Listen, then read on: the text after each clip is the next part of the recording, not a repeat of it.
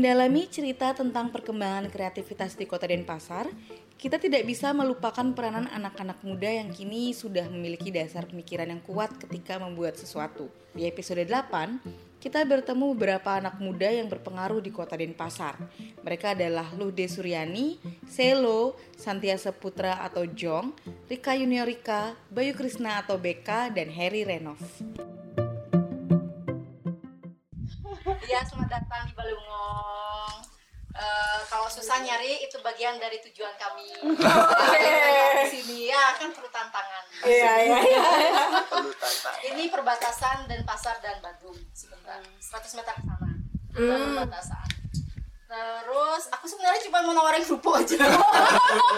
langsung itu aja sih. Eh, kalau kita nggak punya dingin-dingin karena kita hemat energi, sok-sokan padahal nggak punya duit. lagi belajar lagi belajar lagi belajar hemat energi gitu. Jadi yang ada hangat-hangat ya teman-teman ya. Iya. Siap, Terima kasih. Nanti Mbak Lode minta penjelasan tentang Bali Bengong juga. Siapa yang jelasin nih Om Selo apa Mbak Lode? Eh, Om Selo yang jelasin nanti direvisi sama mulut dia polisinya dia Eh, jadi terima kasih teman-teman udah menerima kami dengan baik.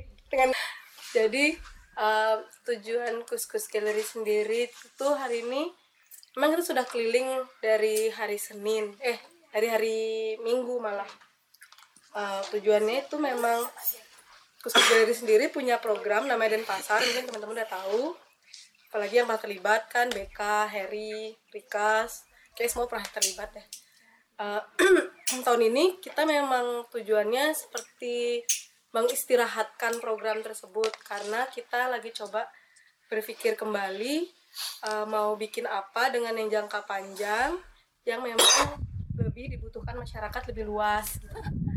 Eh, jadi ya emang pikir kembali karena kan ngelihatnya tuh sekarang eh, di Denpasar apalagi di Bali tuh yang buat acara udah bener-bener kreatif terus bagus-bagus ya jadi kayak oh kita coba bikin program lagi yuk yang bisa sinergi lagi ke depannya gitu. Makanya kita aja kita coba pikir ada residensi. Tapi kalau residensi artis kan nanti jadinya karya gitu kan. Jadi pikirnya untuk pertama kali kita coba residensi dengan teman-teman kurator atau teman-teman yang sudah pernah terlibat di kuratorial gitu. Nah itu ada empat orang. Eh, setelah duanya adalah Lima D Susante. Lima D Susante ini sudah melalang buana di pameran seni rupa di Bali bersama dengan senior senior seni rupa senior biasanya. Dan sekarang juga jadi dosen di seni rupa Undiksa.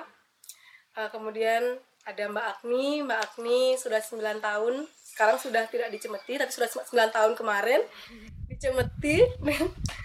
Eh, Mbak Agni juga kemarin sama 9 tahun di Cemeti juga sebagai eh, manajer eh, residensi ya, manajer residensi. Jadi kita senang sih ketika 5D dari seni rupa senior bisa masuk ke CCG dan juga Mbak Agni si ya temenannya masuk senior nih maksudnya. Dan Mbak Agni yang mereka terlalu muda. Dan Mbak Agni yang kita jadi pikir bisa belajar banyak gitu dari pengalaman 9 tahun gitu kan. Satu lagi nanti Mas Jimpe mungkin tak jelasin dulu nanti nanti datang. Mas Jimpe sendiri dari Makassar. Eh, kalau Mbak Agni pernah ketemu waktu di Jogja. Kalau Mas Jimpe itu blas gak pernah ketemu cuman tahu dari internet Eh, tapi dia welcome pas diajak karena Mas Jimpe Tapi sendiri untung itu pilihan yang tepat loh. Kenal dari internet dapat yang cocok. iya itu jodoh namanya jodoh jadi Masuk mitos lagi nggak nih? enggak enggak mitos Facebook kenal nikah bisa mitos itu. mitos itu.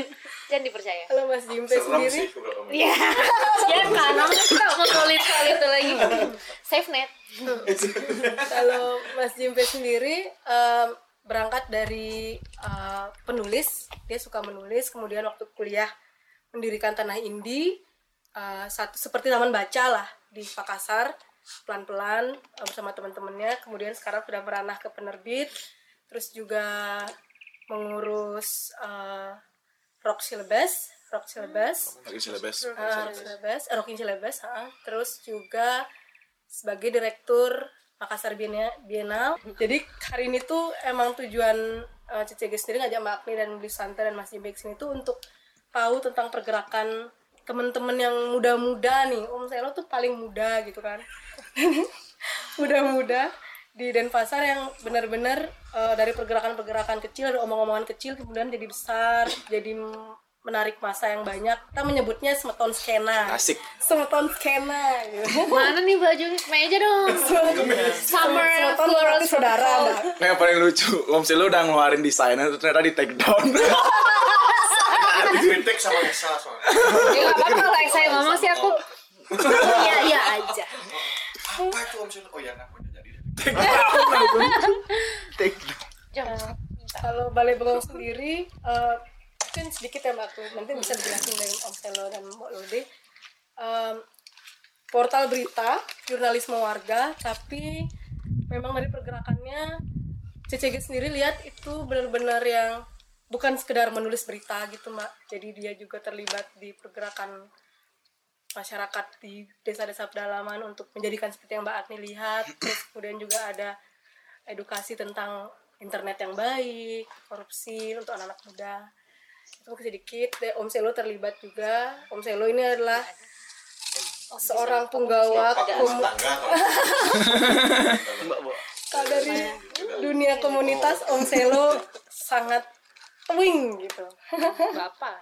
Kemudian ada Jong, sebelahnya Mbak Agni. Jong adalah teater kalangan, program manajer Kanasta Creative Space bersama Mbak Gayu. Nah, Mbak Gayu punya Kanasta, kemudian sekarang Jong terlibat sebagai program manajer. Teater kalangan, terus Kacak Kicak, kemarin yang juga founder Kacak Kicak yang kemarin residensi sama Mbak Lia Peppermoon. Yang berayut jangan lupa. Banyak. Satu kafe pasar yang bisa menjadi acara apa aja di sana. Dan eh, menerima pesanan makanan. Makanan Bali. Kota. Aku selalu support ya teman-teman ini tuh. Memang jualan support. Eh, kemudian dari Rika, Rika fashion designer dulu ya Rika ya. Kemudian juga anak band eh, artistik drum. Kalau Harry eh, setelah selesai dari CCG dia menginisiasi dua program. Satu yang Bali Archive sama Dilihat Om Selo. art ya Ark. Archive archive Pakai T di tengahnya. Asik. sama satu lagi yang kemarin ya apa the design sa say Oh, desain sama Bali Bengong. Ah, oh sekarang lebih bengong juga Eh, oh, itu kolaborasi ah, kolaborasi. Itu BK BK itu adalah Oh, jangan lupa Harry vokalis band. oh ya pokoknya iya bukan kasa dagang Iya, hampir lupa. Fenomenal Kasanaga. Fenomenal. artistic band The mythical ya kan mythical. Udah bubar band sih. What performance. Gitarisnya jadi bangkir tuh. Kita harusnya dibangkir. kalau apa BK BK sendiri sat- eh, Ruwet terlibat di grup ro- eh, di band Rollfest Rollfest juga suatu band kenamaan Bali lah yang kalau tiap bikin sesuatu tuh harus risetnya panjang gitu tentang Denpasar tentang Bali riset dulu gitu Kayak skripsi. Skripsi. Kalau ukur anak milenial kan keren itu sekarang Rollfest. Rollfest. yang mau perform di CCG tolak CCG nggak berani aku mas Samu jangan dah Nah kita ingin membagi segmen gitu loh. Kasih yang set santai dan set ngaprak gitu. Ada ruang-ruang tertentu. dia gitu. nawarin perform di CCG aduh Sampai juga mabuk. Atau dia mau. akustik aja akustik aku Malah nggak bisa akustik. Malah akustik nggak mereka akustik, Mbak. Nggak bisa, nggak bisa. Aku pengen banget sih lihat. Nah, aku akustik kemarin Bukan, pernah akustik om sekali. Pernah disuruhnya nggak bawa drum kan karena akustik nggak mau. Eton, Eton bilangnya cuma aku ngapain kalau nggak bawa drum gitu. Akhirnya bawa drum. Akapela. Akapela. Sunday service tuh. Eh, Gitu dah. paling gitu.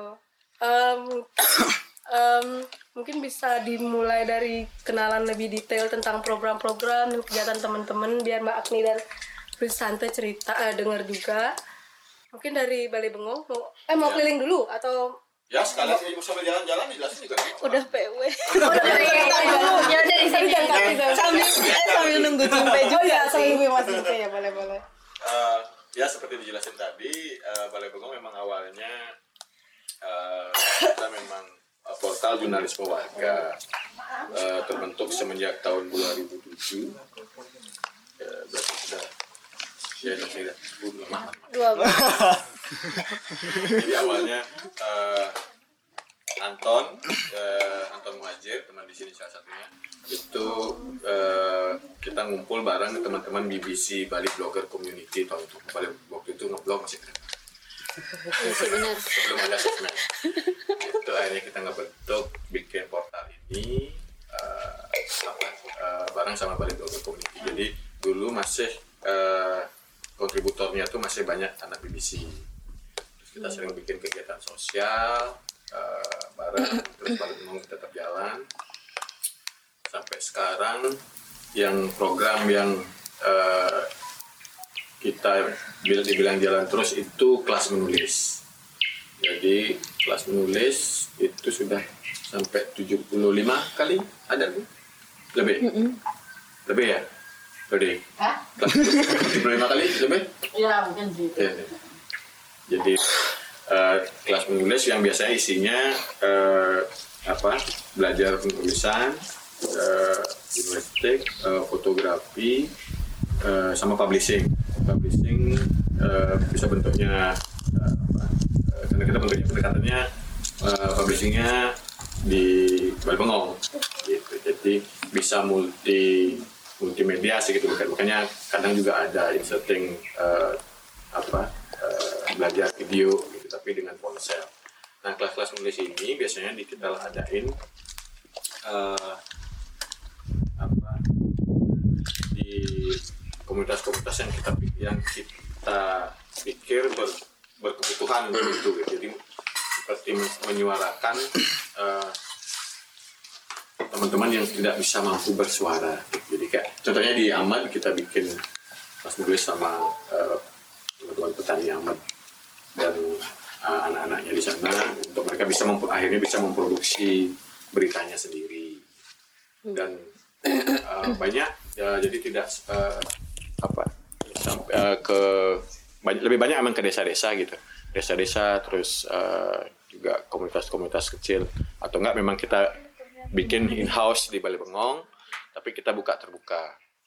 Buka terbuka maksudnya pendaftaran bisa siapa saja eh, tidak dipungut biaya kadang kalau dapat sponsor malah kita ongkosin pulangnya. Itu eh, ya sampai ke petani sampai ke Nusa Penida pernah nanti kita tunjukin mapnya di atas ada beberapa titik di situ yang sudah kita sambangin bikin kelas menulis. Dan dari kelas menulis itu eh, eh, banyak yang akhirnya menjadi kontributor di Bali Bengong. Tapi ada juga yang akhirnya eh, kita encourage untuk membuat media sendiri gitu kan. Ada beberapa contoh kayak di Penida akhirnya mereka punya website sendiri gitu dan itu tidak apa-apa. Bahkan ada beberapa lulusan kelas menulis senior udah jadi eh, wartawan sudah jadi wartawan banyak macam dari dari tidak tertarik menjadi wartawan terus tiba-tiba sudah jadi wartawan sekarang gitu banyak. Banyak juga. Eh, harapannya kan memang menyambung dari gimana caranya terus menumbuhkan penulis baru di eh, Balai Bengong?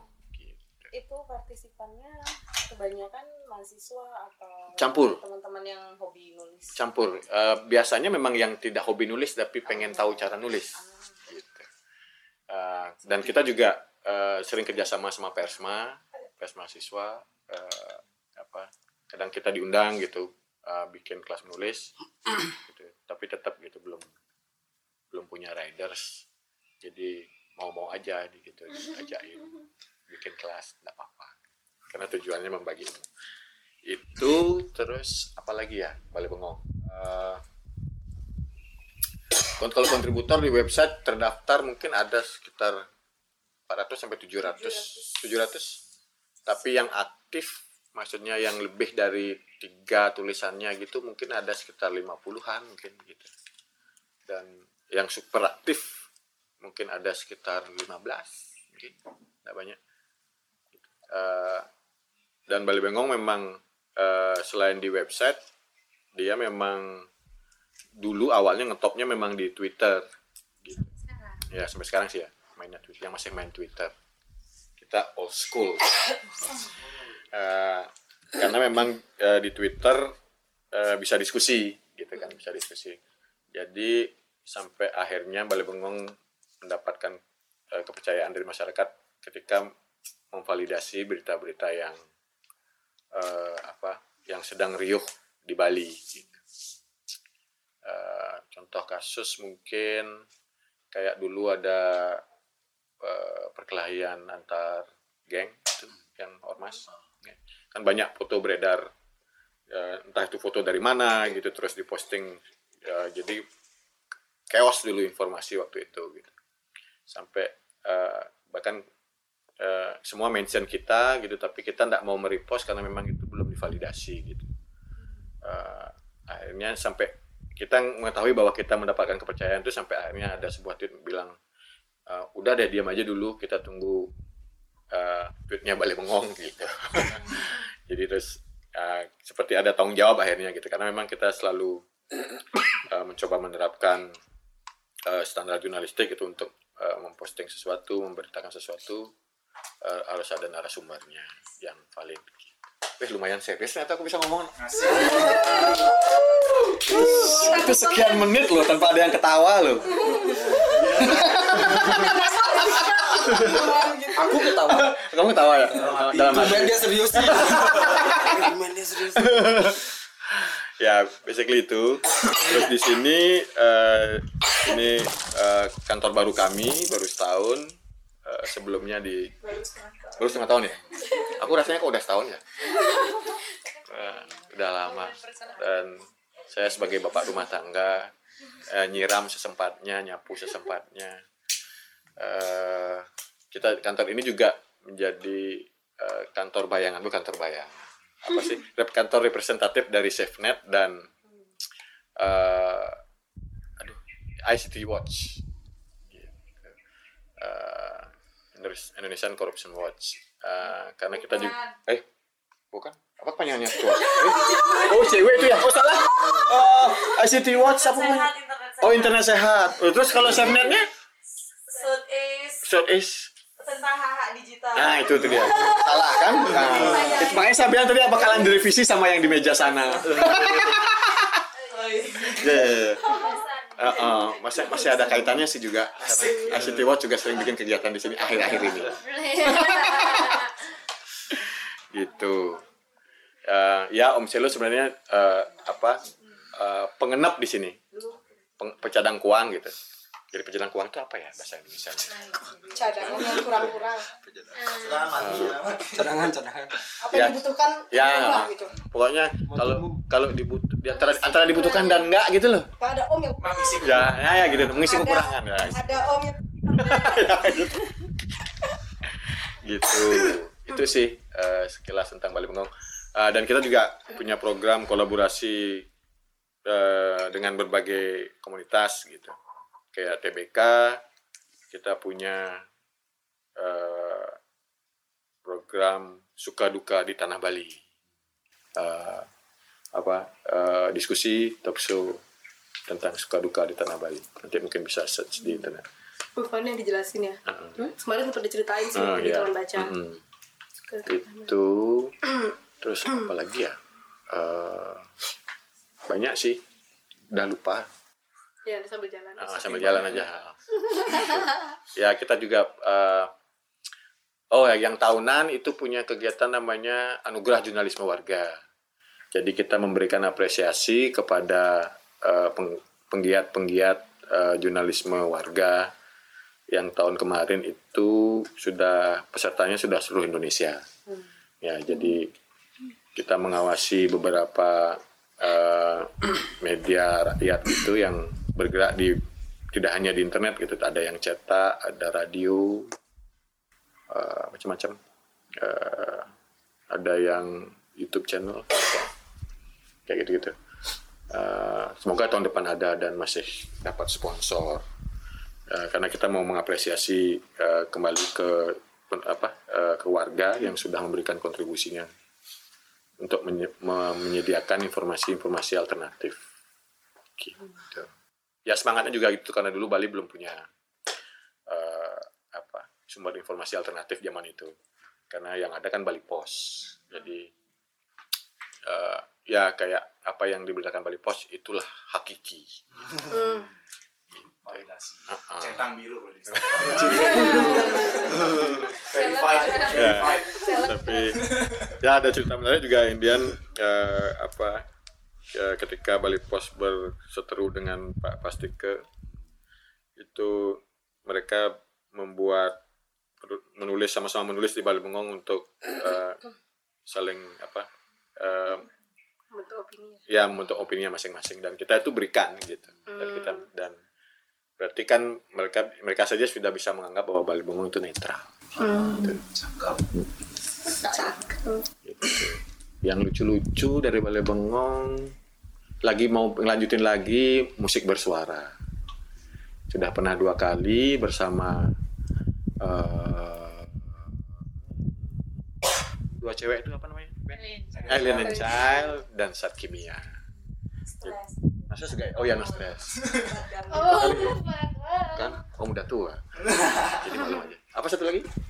Um, Madi Maut sama Nafas. oh ya Madi Maut sama no stress. Oh iya berkali oh iya ya si bersalah tuh yang kayak gitu ya programnya Eh, jadi tidak mereka tidak hanya main tapi kita membuka pertanyaan di awal itu tentang eh, apa eh, yang mau nanya tentang eh, tentang bandnya. Gitu.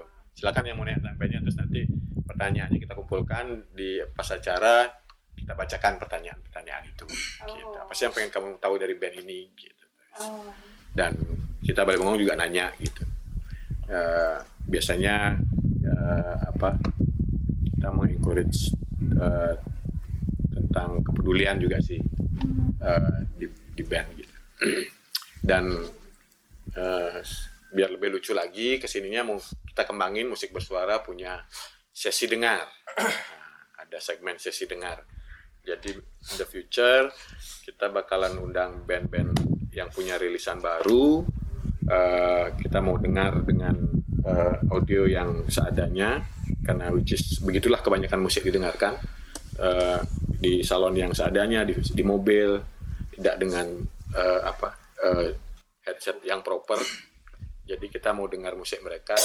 Kita undang teman-teman untuk eh, bertanya eh, berkomentar mengkritisi apalah gitu. Jadi mereka bisa dapat masukan gitu sebelum sebelum merilis ataupun misalkan yang sudah dirilis setidaknya mereka dapat eh, apa eh, feedback gitu tentang apa yang sudah mereka produksi dan musisi yang pertama eh, minggu depan minggu depan ya? itu Drone Akhirnya. akhirnya aku dapat job Akhirnya mengeluarkan Dan- sesuatu. ini album perdana mereka jadi bakalan menarik eh, karena belum pernah diperdengarkan sebelumnya jadi Bali Bengong mendapatkan kehormatan untuk mendengarkan pertama kali Ya, sini aja udah. Nah, Uh-uh. kita siap-siap mau. Ya, ya, nanti bawa depan. Itu sih Bali Bengong. Eh, nanti kalau ada pertanyaan silahkan. Ya, too much to tell. Nanti nggak ini, nggak penasaran nanti. Nah. Kalau Oke. itu, mungkin dari jauh Hari ini hari dia mau balik duluan. siapa hmm. Aku mau balik duluan. Nah, ya. oh iya iya iya boleh hari cerita dulu Ini, ini apa nih? Harry lagi ngapain sekarang? Harry siapa? Umurnya berapa? Lahir kapan? Bintangnya apa? Dan kita bisa menilai dari zodiak.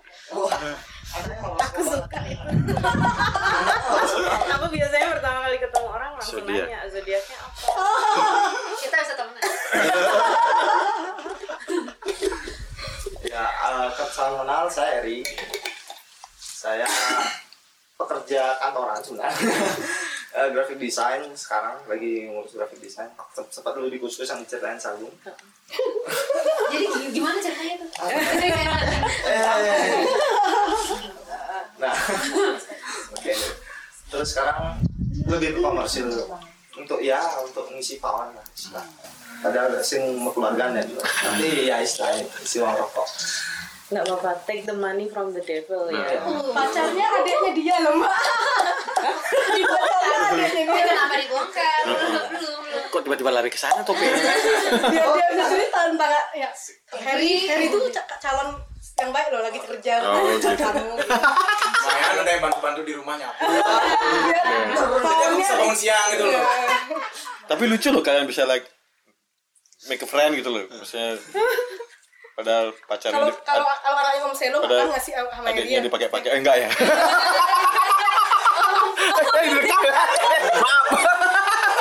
Nah, maksudnya dipakai diajak boncengan nganter ke mana gitu loh. Positif. Diajak jualan gitu kan. kemarin sempat buat acara juga di sini ya sama programnya Bali Bengong Ap- apa ya itu The designer. Enggak, dia nama itu The Design Versus nama nama dari aku. Oh. cuma ikut programnya Bali Bengong. Namanya adalah? Teknologi itu. Namanya Oh, Kasti, ya, Kasti. kelas asik teknologi informasi. itu program dari Bali Bengong juga. Aku buat terus eh, kolaborasi sama Bali Bengong. Terus di, eh, di sini juga diskusinya. Itu lebih diskusi tentang keadaan grafik desain di sini sih jadi waktu itu pembicaranya Esa ganteng. ya banyak banget 30 fans rata-rata fansnya dia loh kemarin datang Badannya bagus banget. iya Iya. fansnya banyak banget datang Jaring sosial. Nggak penting. Kalau foto Nanti mereka lihatin satu-satu. Itu udah nggak tahu gimana prosesnya. Mungkin menarik ditanya kan. Saya tahu gitu. Penasaran sih. Nggak bisa tahu. Udah udah skip skip terus. itu gogon nah kurang lebih ya kemarin ada Esa fansnya banyak banget datang tapi cowok semua ya nggak ada lupa juga cewek jadi kemarin kita lebih banyak bicara tentang eh, kegelisahan grafik desain di Bali yang di mana sekarang sangat cepat dibutuhkan informasi itu misalkan buat poster eh, deadline-nya nggak seminggu lagi tapi entar lagi nih di post nih buat postingan sore kayak gitu. Wah kayak kita menjadi graphic design juga bingung kan gitu. Itu graphic design untuk apa hotel?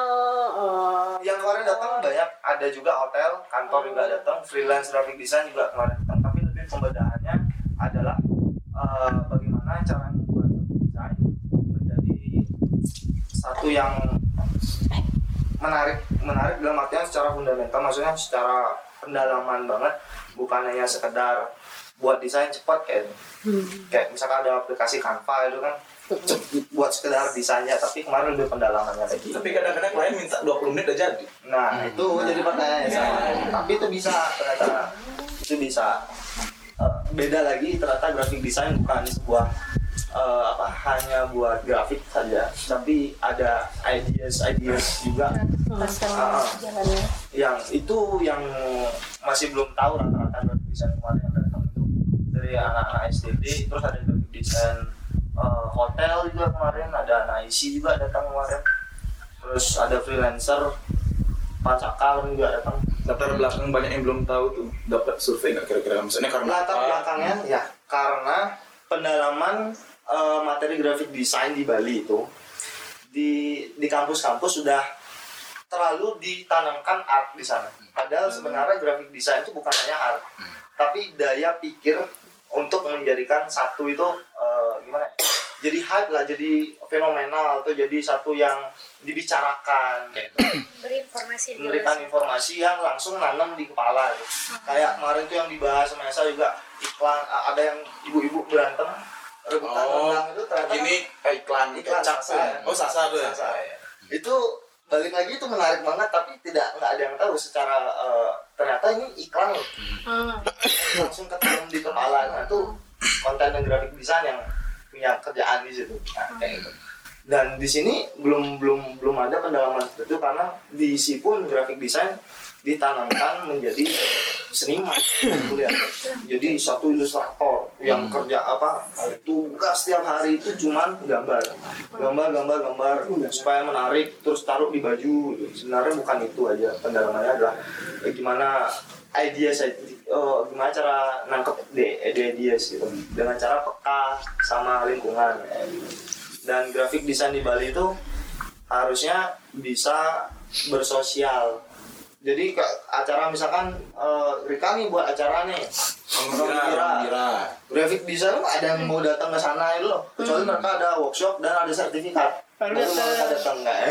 Oh, Kayak kayak gitu. kampus. Nah, jadi eh, kok bisa gitu ya? Dan ternyata dari institusi udah salah penanamannya.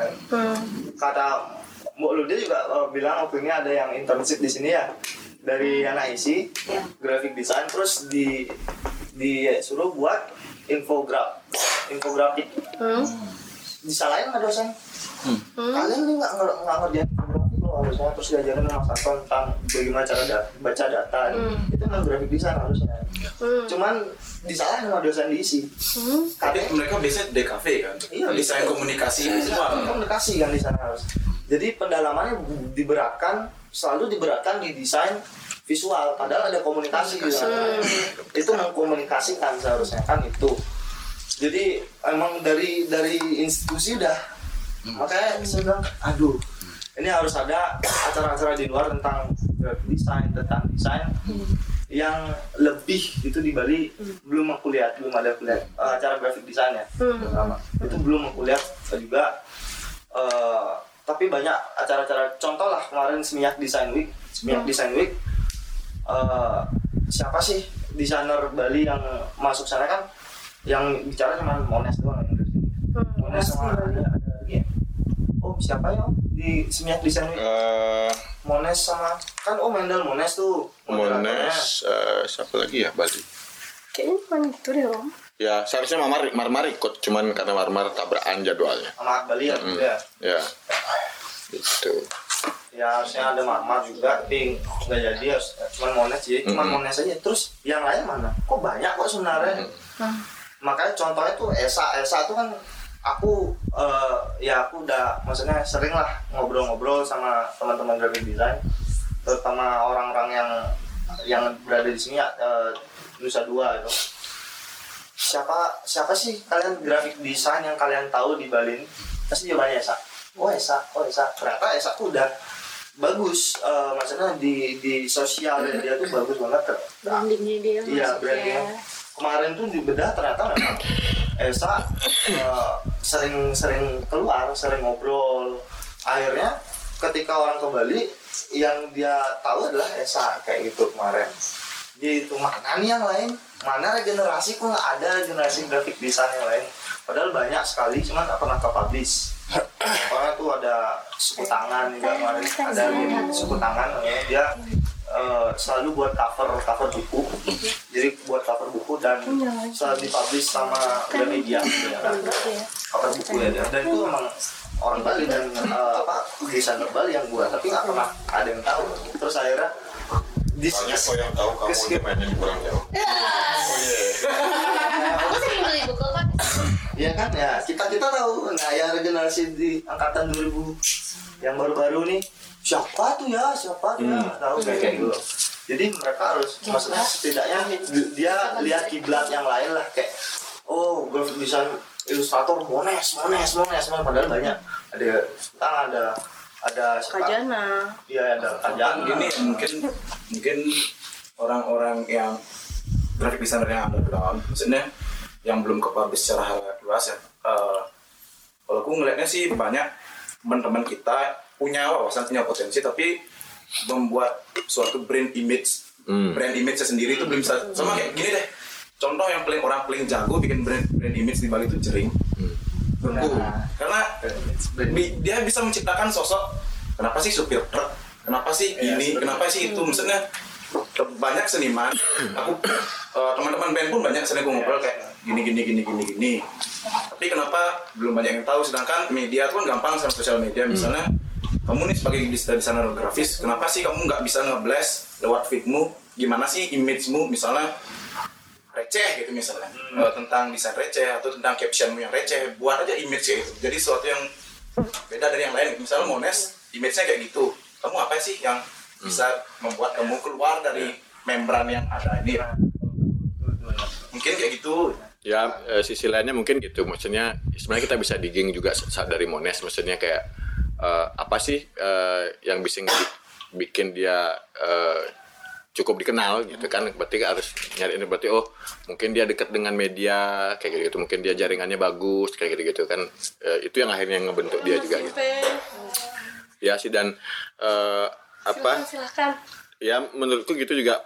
Makanya dari diskusi kemarin banyak banyak dapat eh, masukan gitu dari dari Yasa. Eh, ya pentingnya eh, membentuk eh, gimana di- kita mau dikenal sama eh, lingkaran kita gitu Kalau Ya. menurutku pergerakan yang dilakukan teman-teman ini jadi mengingatkanku sama mungkin teman-teman juga tahu ya Meta Heaven.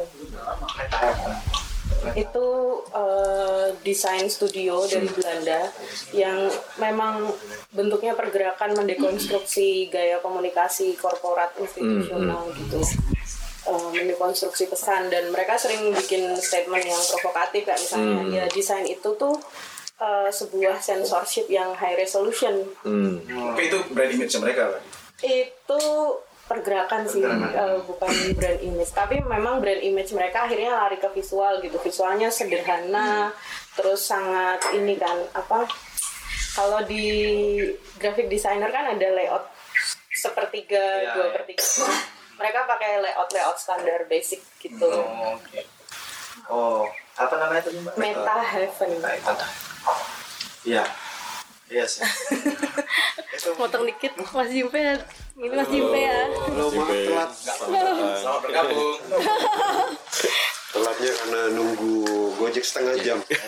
lagi di mana-mana Tadi mau sebenarnya mau Jumatan, cuma telat.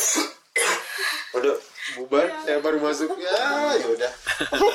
susah cari Makan. Oh, iya. eh, ternyata si bapak tadi bilang memang susah kalau hari Jumat. Hmm. ya ada orang karena Jumat kan- ya traffic atau mungkin gojeknya jumatan semua mungkin Jangan jangan. sambil jalan aja ya Mas Jimpe ya Iya eh, mau ngopi boleh Mas. Silakan ke aku tuan rumahnya. Oh iya? Ngopi ngopi. Oh iya. Ya, itu sih jadi kayak dia mengcounter karena pergerakan apa ya perkembangan visual graphic design itu di Eropa mungkin cepat sekali ya. Terus dia mengembalikan itu ke basic Basicnya lagi ya. Iya sih. Mungkin maksudnya ya aku lihat malah eh, yang diskusi kemarin itu di designer sis justru menggelitik, aku bilang menggelitik graphic design yang ke mana nih? Portfolio kalian ke mana nih keluarin yang sama bilang mereka tadi tuh mereka nggak nggak ada ngeluarin kayak sekarang eh, mungkin eh, dari diskusi kemarin mereka udah mau nih ke ke, ke Patik untuk ah buatlah buatlah setidaknya buat portfolio di Instagram atau buat eh, brand brand image itu yang mungkin kita nanti akan mesh jadi satu pergerakan kayak kayak gitu. Oke Anyway, itu itu baru baru banget acara kok. Maksudnya masih yang pertama itu ber, ber- ber- eh, kemarin kolaborasi sama Bali Ngomong Eh, terus saya lagi juga ada lagi garap satu ini namanya Bali Ar- Bali Archive. Itu sama Beli Rai. Kemarin kan udah ngobrol ketemu sama Beli Rai juga. Iya. kemarin. Nah itu Beli Rai supplier ya? ya supplier susah itu sama Jong juga nanti ada terlibat di Bali Archive. Om Selo juga ada terlibat di Bali Archive nanti. Dan ini masih sangat masih gimana ya saya bilang? Awalnya ini uh, obrolan diskusi terus akhirnya menjadi satu uh, bilangnya obrolan yang di dibenerin lah. Maksudnya ada outputnya dari diskusi itu dari archive ini. Yang awalnya dari uh, acara yang di yang di Bali juga yang Bali yang Binal 8 kemarin. Bali yang Binal 8 itu uh, dibuat kan muralnya ini Bali yang Binal dia buatnya uh, masif di kota Denpasar. Tidak tidak nyebar gitu ya tidak ada bukan festival mural yang di satu tempat ya. Jadi agak agak susah nih untuk uh, gimana ya caranya orang-orang lihat si mural-mural tersebar ini akhirnya uh, aku ngajuin buat map aja dibuat map di satu di dikumpulin lah semua mural di satu map nanti uh, mural-mural itu jadi orang bisa tur sendiri buat ngelihat Bali yang Bina 8 nih di mana aja sih muralnya jadi dia sinkron sama Google Maps. Jadi dia bisa langsung lihat di di mana aja mulai tur, tur sendiri lah. Ada waktu itu dari rangkaian acara tanggal berapa ya itu ya? Pokoknya dua mingguan kalau nggak salah. Dua mingguan itu eh, mereka tur sendiri. Jadi lihat ada yang masih temboknya masih putih, ya, terus ada yang eh, masih gambar, masih sketch, ada yang udah jadi kayak kayak. Jadi itu jadi awal jadi Bali Archive ini jadi sangat kurang ya. Kalau di Bali itu itu yang saya lihat juga sama Berai setelah diskusi kita tuh nggak ada pengarsipan yang proper. Pengarsipan kita tuh eh, kurang sekali di awalnya di mural, pertamanya di mural aja. Terus karena saya sama dengan Berai terus diskusi terus dia sering juga dia paling sering bersosial lah pokoknya dia. Saya di belakang komputer aja. Dia yang sering keliling-keliling keliling akhirnya mau ketemu sama saya. Ternyata eh arsip itu bukan hanya di mural ya. Terus gimana di seni rupa Iya, juga. masalah murah. musik pun apalagi pertunjukan. Pertunjukan itu arsipnya ada banyak sekali pertunjukan di Bali ini yang menurut saya bagus banget. Dan karena pertunjukan dia cuma sekali aja bisa lihatnya. Cuma sekali one kayak oke wah ini bagus banget. Coba ulang nggak bisa. Nggak bisa doang karena biayanya mahal dan masif juga kayak. Itu emang dari dulu nggak sih arsip Nah. tuh? Maksudnya gini deh, kita teman-teman ada orang Bali masih nyimpan nggak lontar dari keluarga. diambil biasanya Maksudnya satu diambil, mungkin ada satu satu sisi juga yang hal yang selalu disermin. Maksudnya wah ngapain baca lontar ntar gila. Tengah itu kan ada sesuatu tengah dan tengah tengah itu. Tengah itu serem serem bro serem apa sih namanya? Sakral. sakral. Kesakralan itu jadi orang tuh takut. Sama kayak sering sih aku lihat misalnya nih dilarang buang sampah di sini. Orang tuh cuek. Ketika komunikasinya diganti dilarang buang sampah di sini nanti ketemu pocong pasti orang tuh kayak oh mistis nih. Ah, ah. Berarti bis bis orang Di Bali udah mulai kok ditanemin apa gitu tiba-tiba dikasih kap saput poleng, Nah. dikasih pelinggih gitu. dikasih pelinggih nggak jadi buang sampah. berarti itu udah kayak Cuman kos lagi harus membanten ke sana. gitu. taruh DPU tuh bre taruh DPU taruh DPU Iya iya benar. Benar sih pengarsipan karena pengarsipan kita di Indonesia pun nggak banyak di sini malah kan di Belanda orang di, di apa lukisannya. Ada lukis siapa sih yang, yang buat naik sepeda? Eh, yang Marlo Bandem ya? Iya ya enggak enggak enggak yang yang yang dibahas Marlo outer Bandem. Space Oh. itu kan di Singapura. Iya mas tapi mungkin mungkin ya kalau balik lagi ya sih harus kalau di sini udah oh banyak lukisannya kan yang asli udah hancur ya. Ya enggak, enggak usah berpikir masif dulu. Sudah Ya, sudah. sih. maksudnya pergerakan hari udah memulai sesuatu dari itu aja udah udah lumayan gitu maksudnya eh, nanti siapa tahu bisa besar. uh, uh, mengencourage teman-teman lain untuk melakukan hal yang sama gitu. Kalau eh, eh, ya sebenarnya itu juga concern kita di Balai Bengong gitu maksudnya eh, karena kita media eh, sebenarnya sudah membuka diri untuk itu gitu. Memang eh, kita tidak punya kemampuan cukup energi untuk mengcover semuanya kan gitu. Makanya kalau misalkan eh, apa eh, dari sisi kita dari media kan kita sudah membuka diri. Siapa saja bisa mengakseskan ap- eh, tentang kegiatan mereka di Balai Bengong karena eh, punya akses sendiri gitu. Eh, untuk menulis memposting sesuatu di sana. Eh, dan memang ada kebutuhan juga gitu kita. Kalau foto gitu juga malah ada kita ada ngumpulin tapi tapi belum dipublish gitu. Cuman hanya sekedar mungkin di Facebook kayak gitu. Dan which is itu sebenarnya juga eh, sudah mengakomodir sih kalau di Facebook masih ada, masih ada bisa ke trace lah walaupun butuh effort yang besar karena harus login ke Facebook. Eh, video juga gitu. Eh, karena sekarang teknologi sudah eh, apa sangat bagus. Maksudnya siapa saja bisa membuat video. Eh, kalau memang ada orang yang memang berniat eh, membuat sebuah channel yang isinya playlist mengumpulkan pengarsipan tentang gamelan gitu saya sebenarnya bisa saja dilakukan gitu. Cuman kan eh, nyanyi siapa yang mau kan gitu. Eh, kayak gitu sih sebenarnya sekarang. Maksudnya eh, kalau kalau mau dilakukan sebenarnya bisa gitu cuman belum ada nih kita yang mau concern ke sana gitu. Dan ya bak- aku salut sih sama Harry gitu maksudnya eh, sudah memulai walaupun misalkan nggak usah dah untuk urusan Denpasar mbak itu sudah wow mbak. Kita nggak bisa bandingin Denpasar sama Jogja gitu maksudnya.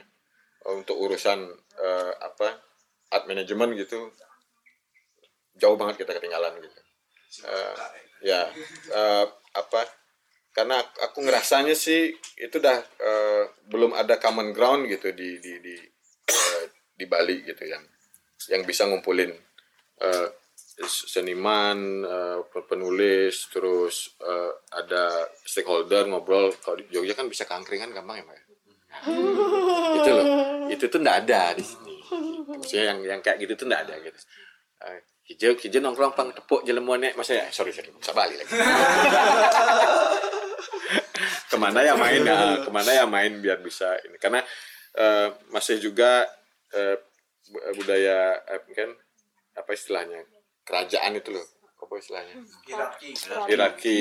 Ya kayak eh, yang senior gitu ya ya sudah ngumpulnya ya senior. gitu. Jadi yang junior mau nanya aja istilahnya harus ngecek manggis gitu. Ya, ngecek manggis ngecek manggis itu kayak ngeremas manggis kayak permisi ya, gitu ya. Harus kalau di Jogja mungkin sungkem gitu ya tapi be- bedanya kan nah kan udah nggak ada lagi itu udah nggak ada lagi kan gitu. tapi di sini tuh masih rasanya tuh masih seperti itu walaupun tidak tidak secara harfiah begini ya ngecek manggis Kan gitu. enaknya kalau udah nggak ada di Jogja kan enak. Nggak ada boundaries kan. Tua muda, senior junior. Nah, gitu. Jadi kayak ketemu aja komunikasi. Tapi eh, saya pengen sedikit sharing daripada meromantisasi Jogja melulu. karena Jogja juga punya banyak kekurangan. Iya. Tapi saya tertarik karena inisiatifnya udah banyak, Hmm. eh, cara tradisi berpikir kritisnya juga udah kuat gitu. Mungkin yang saya sharing, eh, saya nggak tahu di Bali ini ada namanya Green Lab Project juga nggak? Hmm. Nah kalau maksudnya kalau ngomongin eh, cara pengarsipan gitu, menurut saya referensi yang menarik itu project yang namanya Green Map. Di Jogja mungkin udah nggak ada lagi tapi dia bentuknya misalnya workshop yang mengundang teman-teman yang tertarik untuk ikut. Terus eh, workshopnya itu ada edisinya. Jadi yang pernah saya ikut itu edisi kota gede gitu karena kita tahu kota gede misalnya itu eh, bekas ibu kota kerajaan Mataram yang dulunya menjadi pusat perniagaan. Nah ini teman-teman kemudian melakukan semacam berapa minggu penelitian datang ke rumah-rumah warga. Outputnya memang yang paling eh, apa ya gampang dan sederhana itu berupa film dokumenter. Tapi kemudian ada hal-hal yang menarik yang muncul dari situ. Misalnya ada yang kepikiran bikin video dokumenter jalur Andong dari Kota Gede ke Malioboro karena dulunya Malioboro itu dimiliki oleh pedagang yang tinggal di Kota Gede. Jadi Andong ternyata eh, jadi salah satu moda transportasi yang paling tua dan sampai sekarang masih ada trayeknya ke situ. Itu atau tentang kesenian yang udah punah saya pun sekarang udah lupa namanya ada satu kesenian tradisi juga di kota gede yang punah dan tapi punahnya itu karena sudah tersaingi oleh ini apa elektron. Karena dengan bayar elektron bisa berjam-jam dengan harga yang murah dibandingkan mengundang si uh, orkes tradisi ini untuk ke pernikahan hajatan pernikahan atau bahkan uh, pemerintah sendiri pun kalau ada acara uh, dinas gitu mending undang elektron daripada si kesenian tradisi ini. Lebih gampang itu ya. Namanya? Green. green map Green map. tapi udah ini juga sih udah mati Oh. Kalau dia eh, bentuk pengarsipan alternatif sih, Hmm. karena dengan ada video dokumenter walaupun nggak bisa merekam yang masa lalu gitu, eh, tapi menghadirkan apa narasumber-narasumber. It- aku juga ada kayak kegelisahan gitu mungkin mungkin apa yang terjadi di Bali memang karena bukan kebutuhannya itu Hmm. gitu jadi memang apa eh, beda gitu kebutuhan Bali sama Jogja gitu. Eh, misalkan eh, kalau di Jogja aku melihat bandingin gitu bukan ngomongin nggak nggak ngomong internasional dulu bikin sesuatu gitu mesti harapannya ya. Eh, tapi kalau di Bali memang eh, ya itu dah kalau bisa memang ngapain ngapain menjadi besar di Bali. Kalau bisa ya karena udah bersentuhan langsung dengan pariwisata internasional terus kita langsung go internasional aja gitu. Aku mikirnya mungkin begitu ya. Jadi kayak kayak tidak ada seperti walaupun sebenarnya eh, budaya mem, apa me- membanten apa eh, membanten tuh eh, bukan membanten kayak memberikan persembahan gitu. Seharusnya itu kan ke samping ke atas gitu kayak gitu gitu maksudnya itu harus harus ya harus ada gitu. Tapi untuk urusan seni gitu akhirnya masuknya apa eh, urusan seni walaupun ada tapi itu tipis karena eh, dengan gabung sama tradisi dan agama ya. Eh, tapi kalau kalau urusan kontemporer itu udah nggak mungkin tuh eh, apa eh, mau ke samping gitu. Maksudnya mau ke bawah gitu maksudnya eh, bikin sesuatu yang kontemporer di di desa itu mungkin bakalan jadi awkward gitu. Eh, karena itu udah ke- kontemporer yang bisa diterima oleh eh, masyarakat Bali eh, punya sebutan sendiri. Te- eh, kreasi baru. Eh, kreasi baru tapi itu masih kontemporer yang masih slightly terlihat tradisional gitu. Jadi oh, oh ini nah masih kelihatan lah payasnya payas Bali, gitu. ah, maksudnya kayak bentuk-bentuknya masih Bali. Oh ya ini masih tradisi gitu. Walaupun sebenarnya eh, kalau kita ngelihat eh, eh, kembali gitu kayak misalkan ogoh-ogoh pun gitu. Itu sebenarnya kreasi baru gitu maksudnya eh, termasuk sesuatu yang kontemporer. Karena masuknya ya baru tahun tik-tik tahun 80-an gitu. Dan ke sini ke sini akhirnya diamini menjadi sebuah tradisi gitu. padahal eh, yang nggak tahu gitu oh nak emang dari dulu kayak begitu? Enggak gitu. Itu itu ba- sesuatu yang baru yang diciptakan gitu Apa karena terlalu sering pengulangan jadi ya jadi tradisi. Nah tradisi kan? itu dah gitu. Itu itu juga gitu kayak gitu gitu apa itu makanya masih bingung gitu menentukan apa sih sebenarnya ke- kebutuhan Bali gitu. Eh, karena itu udah ada ada gap besar gitu antara misalkan eh, komunitas muda seniman muda sama yang sudah senior senior banget gitu Eh, apa tidak pernah memang ya misalkan katakanlah paling kayak eh, apa misalkan bikin mural apa bayang apa bayang binal gitu. Eh, siapa sih seniman senior yang datang gitu. Yang dari Ubud ada nggak sih yang turun datang lihat gitu nggak say hai gitu bagus ya kalian udah bikin gitu gitu. Ada nggak sih yang datang nggak ada kan gitu. Nggak ada gitu. Yang memberikan apresiasi mereka ada you, you done something gitu misalnya kayak gitu gitu kan.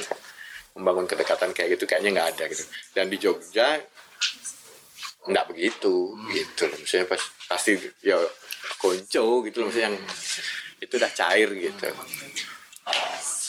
itu sih aku ngeliat dan yang keren-keren di Bali pun akhirnya ke Jogja gitu karena memang karena begitu pulang di Bali mereka stres. mau, berkesenian di Bali itu susah gitu kalau harus harus mau fokus gitu harus membagi dengan ngayah gitu itu susah gitu, gitu. Makanya cuma Bali kita sering diprotes sama Hmm. orang Bandung gitu. Hmm. Orang Bandung banyak yang pindah ke Jogja. Ya. Oh, gitu. Diprotes kenapa?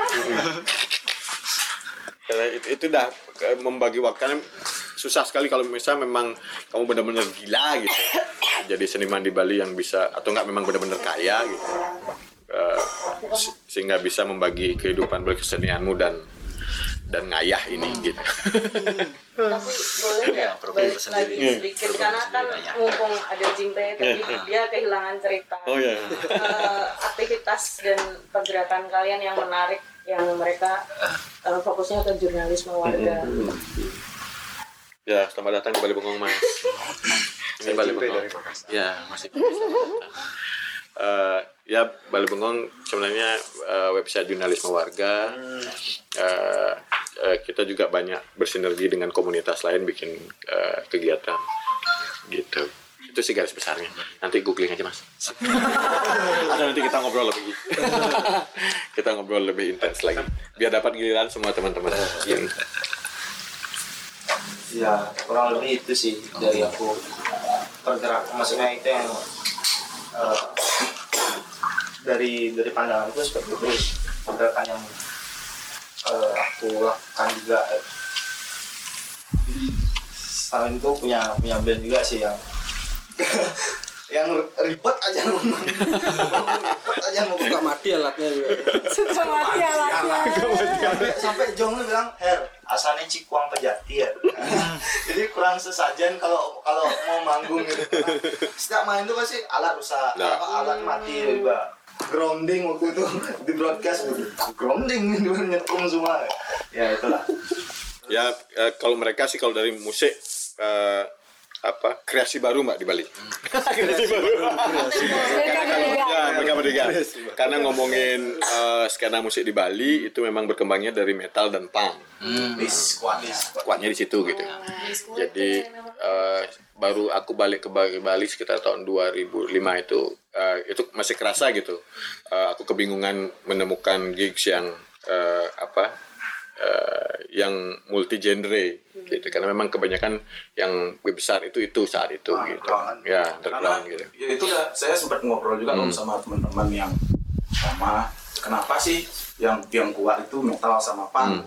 Karena pada saat 80-an itu katanya di Bali itu ada sih band rock cuman mereka nggak buat karya. Mereka itu cuman cover lagu. Cover. Cover lagu Zeppelin gitu misalnya dan harus sama Eh, dan bagus bag- bagus banget mas sama tuh yang keren tuh memang mirip banget gitu. Ya, kalau beda aneh menurut mereka gitu. dan akhirnya botol. lemparin botol. Nah maka, makanya yang yang hidup waktu itu berangkat dari 80-an itu metal karena mereka berkreasi buat lagu sendiri.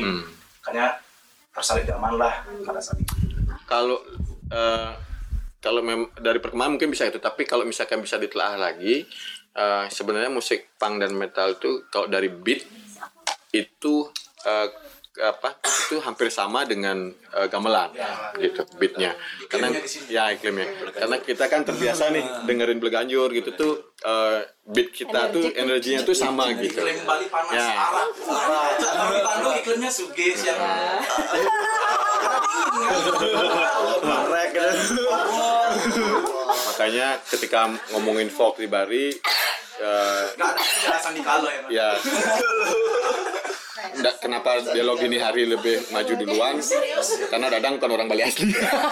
Lebih jarang dia dengar Bleganjur kalian yang lebih adem Ya. gitu. Iklim sih. Iklim. iklim iklim itu harus sekali.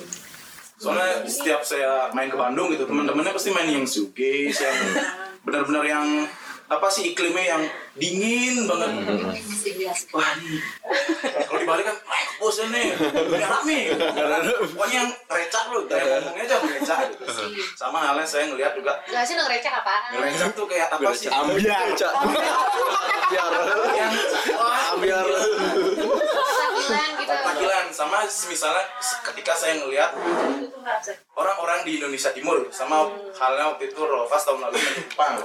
Kebanyakan orang-orang Indonesia, Indonesia Timur itu main hip hop groove dia. Karena dari basic pun kayak ngomongnya juga yang udah ya sama dah kayak orang Afrika Amerika lebih ngebeat lebih groove gitu. mungkin base nya itu berangkat secara langsung dari latar belakang kita tuh udah nih oh tapi kan kopi unik gitu unik banget unik banget soalnya kayak di Lanjutnya langsung ke BK. halo Halo. Selamat datang di podcast hari ini. Siapa tahu nanti di, Ketutupan. siapa tahu nanti di Spotify. Saya Bayu Krisna, biasanya dipanggil BK. Saya hmm, Banyak apa ya? apa ya? Pengacara, pengangguran banyak acara. Tapi base-nya saya sekarang freelance arsitek sama di eh, sama main musik di grup namanya Rolfas gitu. Kalau arsiteknya sekarang lagi Buat candi, buat candi sama Pak Yokasara buat pura, buat pura nggak mau jadi dewa. Asik gitu doang, gitu doang. terus kalau sama Rolfa sekarang lagi intens di studio buat garap album kedua. Sebelumnya juga pernah bikin event di khusus galeri. Temanya khusus tentang Denpasar kemarin ya? Nah itu Dengan sih. riset kalian yang panjang. Itu. iya Kalian? cerita Rika sama Rika bahwa kalian adalah brand ambassador the bos ya. Kan itu sesuatu ya. Eh wow. Ya, Maksudnya eh, bawa bawa sekalian ya ini nih mumpung, mumpung disinggung nih sama sama Om Selo bawa korporat deh. saya salah satu brand ambassador di salah satu brand rokok ternama di Indonesia dan internasional Ya, balik lagi ke Tadi yang kalian bikin buat kuskus itu gimana? Seperti apa? Nah itu kemarin topiknya kuskus itu tentang Denpasar. Jadi kayak kita itu risetnya Pasar 18 itu ya. 2018 ya? Oh benar 2018 itu. temanya sih itu jingga aku tadi kita aja temanya Oh ya Jingga benar waktu itu karena Jingga. itu kita angkat temanya tuh lebih ke gini. Em, orang-orang melihat Bali itu sudut pandangnya itu pasti oh liburan wah asik party ketemu bule. Party goers nih. party goers ketemu bule lihat tradisi budaya ngecil gitu kan. Sedangkan kalau orang masuk ke Bali eh, dan tinggal di Bali mungkin dia nggak nggak begitu ngerasa kan? Tapi coba deh kamu jadi orang Bali itu sebenarnya ada dua sudut pan ada ada dua sisi gitu satu yang memang berat banget. Yang satu sisi tipsi. satu pokoknya kayak harus balance itu malamnya party besok harus bayang. Melting pot, melting pot, melting pot sih. Di Bali itu karena banyaknya beragam ya kalau menurut saya. Jadi misalnya saya main band nih malamnya, Wah, sampai subuh paginya harus ke pura gitu misalnya semayang. Kadang-kadang ayah, kadang-kadang juga dari pura bisa langsung ke venue buat main band gitu. Nah kemarin balik lagi ke acara kuskus tentang Denpasar itu, kita sih ngelihatnya karena kita waktu itu berlima. Saya percaya di Bali itu ada lima waktu ya. Jadi pagi, siang, sore, malam dan subuh. Ya. Jadi kita bagi itu per waktu. Jadi bagaimana sih aktivitasnya orang Bali itu pagi, siang, sore, malam dan subuh. Kita bagi kayak gitu. Eh, terus uniknya eh, sekarang nih sering banget setiap jam-jam tertentu pasti di Banjar-Banjar tuh muter Trisandia. Trisandia tuh kayak apa namanya? Kayak adzannya orang Hindu. tiga kali Kesimpulannya. Tapi eh, gini, yang uniknya tuh bukan setiap setiap dengerin Trisandia pasti wah udah jam 6 nih, wah udah jam 12 nih kayak gitu. Jadi Udah jadi udah jadi wah udah jam 6 nih aku belum mandi ya gitu misalnya. Udah kena waktu waktu. gitu. Mungkin Penanda waktu sih. mungkin mungkin maksudnya bagus ngingetin tentang waktu lagi ya. Enggak sih, orang Bali itu insecure. Insecure ya, insecure ya juga. Insecure ya juga. Jadi merasa merasa eh, orang itu masjid aja lebih ada penghalu-haluannya. Masa kita enggak? Penghalu-haluannya. Itu benar sih. benar. Tadi udah salon, salon kita ah, salon apa ya? Dan penghalu-haluan. Penghalu, penghaluan. Hmm, Baik. Itu sisi salah satu sisinya juga itu. sama kayaknya salon. Satu sisinya itu juga sih menurut saya karena insekuritasnya itu. Karena apa ya? Jelek katanya daya saing sih jadinya saling mengakui sisi atau apa gitu halnya. Saya udah mengakui sisi nih. Yoi, akuisisi. itu Nah korporat. mereka Rofes juga angkat yang sense of Denpasar ya dari lima Waktu dari itu. lima fungsi tubuh manusia dari Ya, pendengaran dari musik karena itu udah kita angkatnya kayak gitu juga. Kayak waktu di khusus itu eh sense-nya ada ya tuh, perasa, praba, indera pelihatan, ya lima indera itu udah. Tuh. Jadi waktu itu kita performnya itu satu lewat audio pasti, dua lewat bau-bauan. Misalnya nih jam orang-orang aroma, lihat jam-jam misalnya orang ke pura nih kita bakar dupa, terus jam-jam ketika di Denpasar nih yang pengap, yang macet, ya udah kita kasih bau sampah. Gitu. Maksudnya kita senang ng- ngasih ngeliat sisi ruobinedanya kalau di Bali itu apa sih baik buruk, benar salah, cantik, jelek yang kayak gitu-gitu. Kadang kan orang-orang tuh yang di misalnya yang balik lagi katanya Sagung ke Bali tuh yang vibe-nya yang liburan segala macam. Padahal di balik cantik itu kan ada sisi lain Bali ya gitu sih. Itu yang ingin kita lihat kemarin. Tapi kalau saya jabarin risetnya itu panjang banget sih mbak kayak yang paling skripsi Yang mereka mewakili, mewakili jam 2 pagi bawa apa? Bau sampah itu. Oh iya, enggak iya. jam dua pagi Jam sama dua pagi. pantri Iler. oh bau pagi. Iler, eh, kita kita nggak Ya, jangan, ya, jangan ya. terpancing teman-teman. Kita balik lagi stick lagi jam 2 pagi soalnya kan. Iler iler. Gila Indomie. Dia bilang aku mau kolaborasi yang pantantri jadi Pantandri ini dagang arak. Nah Terkenal sense-nya dan pasar itu kan arak kita gabungin arak sama tirta gitu. air suci. Ya air suci dan air apa sih namanya? Alkoholnya lah gitu. Jadi kayak negatif positif itu kita gabungin kayak gitu. Ketahuan kayak gitu waktu itu. Jadi orang-orang orang nonton juga. kalau kata Bu Surya tuh suci waktu langsung itu komentarnya ini saya kayak nonton pertunjukan di Inggris nggak tahu dia bilang kayak gitu menurut Bu Suryat? Karena emang eh, nggak bikin mabuk cuman bikin suasananya jadi emang itu campur aduk. Itu emang cukup unik sih waktu itu mereka. Itu itu sama kuskus. Nah kalau sekarang emang lagi garap album kedua sih. Yang yang temanya kita angkat juga urban dan counter culture itu sih. Jadi kayak urbannya gimana sih kita berangkat dari kebiasaan kita dari kecil aja kayak gitu misalnya eh, si Aga nih vokalisku misalnya biasa dia denger atau nonton Bollywood. Atau misalnya kemarin pas aku TA koplo nih yang aku dengerin ya udah itu angkat aja lebih jujur sama aware. Kadang kita juga ngerasanya kayak gini sih mbak. Kita tuh udah punya aktivitas yang terdekat tapi kadang kita lupa. Mungkin karena sudah terbiasa melakukan aktivitas itu kita mencari rekreasional lain. Makanya kita terlalu jauh berpikir mungkin ya itu riset aku dan teman-teman gitu. Sih. Makanya kita mulai sekarang yang di album kedua ini kita angkat tentang pengeleaan kayak gitu gitu cuman di di base nya di dikemas dengan cara receh gitu biar soalnya aku ngelihatnya juga tren di sosial media tuh dari caption dari apa itu receh semua jadi bagaimana caranya meleburkan sesuatu yang berat dengan sesuatu yang ringan gitu sih base nya kurang lebih seperti Berat itu. ya, Om Selo berat. Gimana? Nah kan Om Selo selalu melakukan hal itu di story. ringan sekali story oh memang gitu. Sebenarnya Padahal berat loh. Berancur sesekali share yang agak-agak lah. Iya emang harus di maksudnya ko, combine itu loh Kak. tapi agak-agak yang Selo itu banyak. Lihat story, lihat story Om Selo pasti lucu. itu sih unik jangan ngerasa sama kayak misalnya ada teman punya saudara dia pacaran sama malu halus gitu itu kita kita, kita angkat. LDR lintas dimensi relationship. Gitu. itu serius judul lagunya gitu. Judul lagu yang itu serius lintas dimensi relationship jadi kayak gitu. Jadi konteksnya juga dibawa kalau ke hal yang kekinian trennya kan banyak tuh. Ada umur ada gender ada kasta gitu. Jadi kayak gitu sih kita angkatnya. Lebih ke social culture. Pacaran sama mereka. iya mungkin beli nasinya? Satu. Satu berdua dimakan sendiri ujung-ujungnya. Rokok dimakan satu habis itu sudah sendiri. sedor sendiri.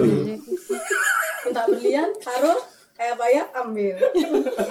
Itu sih counter culture dan lain segala macem kayak gitu. Sense humornya sih misalnya sense humornya lewat receh aja sih ya, kayak gitu gitu Berarti kalau di musik eh, tradisi counter culture-nya lebih banyak ya di sini. iya kalau untuk penggarapan album kedua ini ya lagi lagi ke sana sih. Urban urbanisme sama counter culture itu sih lebih ke sana. Karena paling dekat sih menurut saya. Kayak halnya dari dari penggarapan materi juga. Misalnya teman-teman sibuk kerja atau saya waktu itu masih kuliah siang-siang misalnya kita harus ke Jimbaran. Wah padat nih crowded banget gitu. Capek sampai studio karena apa ya crowded eh, stres mumet panas kayak gitu-gitu. Ujung-ujungnya eh, output materi juga lebih santai. Kalau dulu kan album pertama yang lebih ngaprak banget tuh yang Black Sabbath dan itulah. Jadi semakin ke sini lebih chill down materinya. Gitu. itu yang ngaruh kayak gitu juga psikisnya gitu sih. Kurang lebihnya seperti itu. Cuman menarik sih. Kalau dari yang lain itu saya sebenarnya unik nih ketemu ada dari jurnalisme ada dari desain grafis. Eh, menurut saya juga teman-teman di Denpasar itu udah sosok propaganda itu masih belum ada. Maksudnya misalnya band baru punya materi baru gimana sih cara ngeblastnya di sosial media? Misalnya kayak bikin gimana sih biar bikin gimmick se seapik mungkin gitu biar orang tertarik itu masih dikit sih yang saya lihat gitu. kalau dari sisi Ya, gitu eh, semenjak banyak multi genre di Bali juga eh, agak ini agak agak berubah ya eh, anunya. Apa? Eh, mental teman-teman musisi di Bali. Eh, kalau dulu memang mungkin eh, apa eh, kita kan biasa ngamen dulu kalau misalnya kalau band baru gitu ya maksudnya bikin gig sendiri gitu. Sekarang jadi agak manja karena memang festival banyak. Eh, apa mulai sampai ke desa-desa juga festival bikin festival dan eh, ke sininya jadi bikin gimana caranya hanya cuma bikin festivalnya rame kelihatan Eh, apa dan itu eh, yang megang maksudnya eh, ketika memainkan beberapa band ini eh, cuma itu itu aja gitu itu pasti ramai memang jadinya kayak overplay nih gitu eh, yang main di festival-festival di di luar Denpasar terutama itu malah di Denpasar juga sering sih Eh, ya sorry to say eh, Lolot dan eh, Juni Agung. Karena masanya memang paling Ya besar. demandnya banyak. Tersebut lah iya. Nggak apa-apa. Keuntungan sebuah apresiasi mesti Oh, bener bener bener. Eh, karena eh, mereka memang bisa dari umur yang paling muda eh, sampai yang tua itu bisa nikmatin musiknya. Eh, dan biasanya kalau itu dah kalau bisa bikin festival undang dua itu dengan eh, tiket 5000 ataupun free itu udah full lapangan penuh semua gitu. Eh, yang akhirnya terjadi kesempatan-kesempatan untuk musisi lain itu menjadi berkurang. Hmm. karena memang eh, tidak ada eh, tidak ada kayak mungkin seandainya mereka mau eh, apa seperti membuat riders bahwa aku harus memainkan eh, band junior nih ini bahwa harus harus ini harus main kayak gitu itu bakal lebih menarik sih sebenarnya. Eh, dan akhirnya yang muda-muda maksudnya yang di bawah di bawah mereka gitu yang eh, apa yang mulai main di bawah mereka itu agak manja gitu. Jadi kayak nunggu diundang Nunggu terus, dulu. nunggu terus. Ah, ah, nunggu diundang dulu baru baru main gitu. Eh, nggak nggak ada nih hilang ini sudah mulai hilang gitu eh, DIY DIY gigs gitu. Yang terutama yang di luar Denpasar ya. Gitu.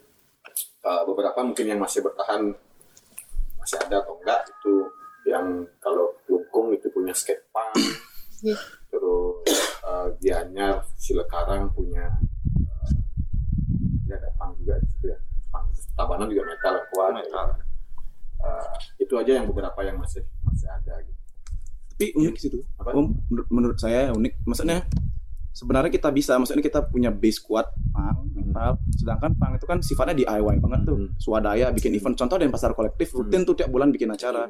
Dan mereka ya udah cuek aja gitu.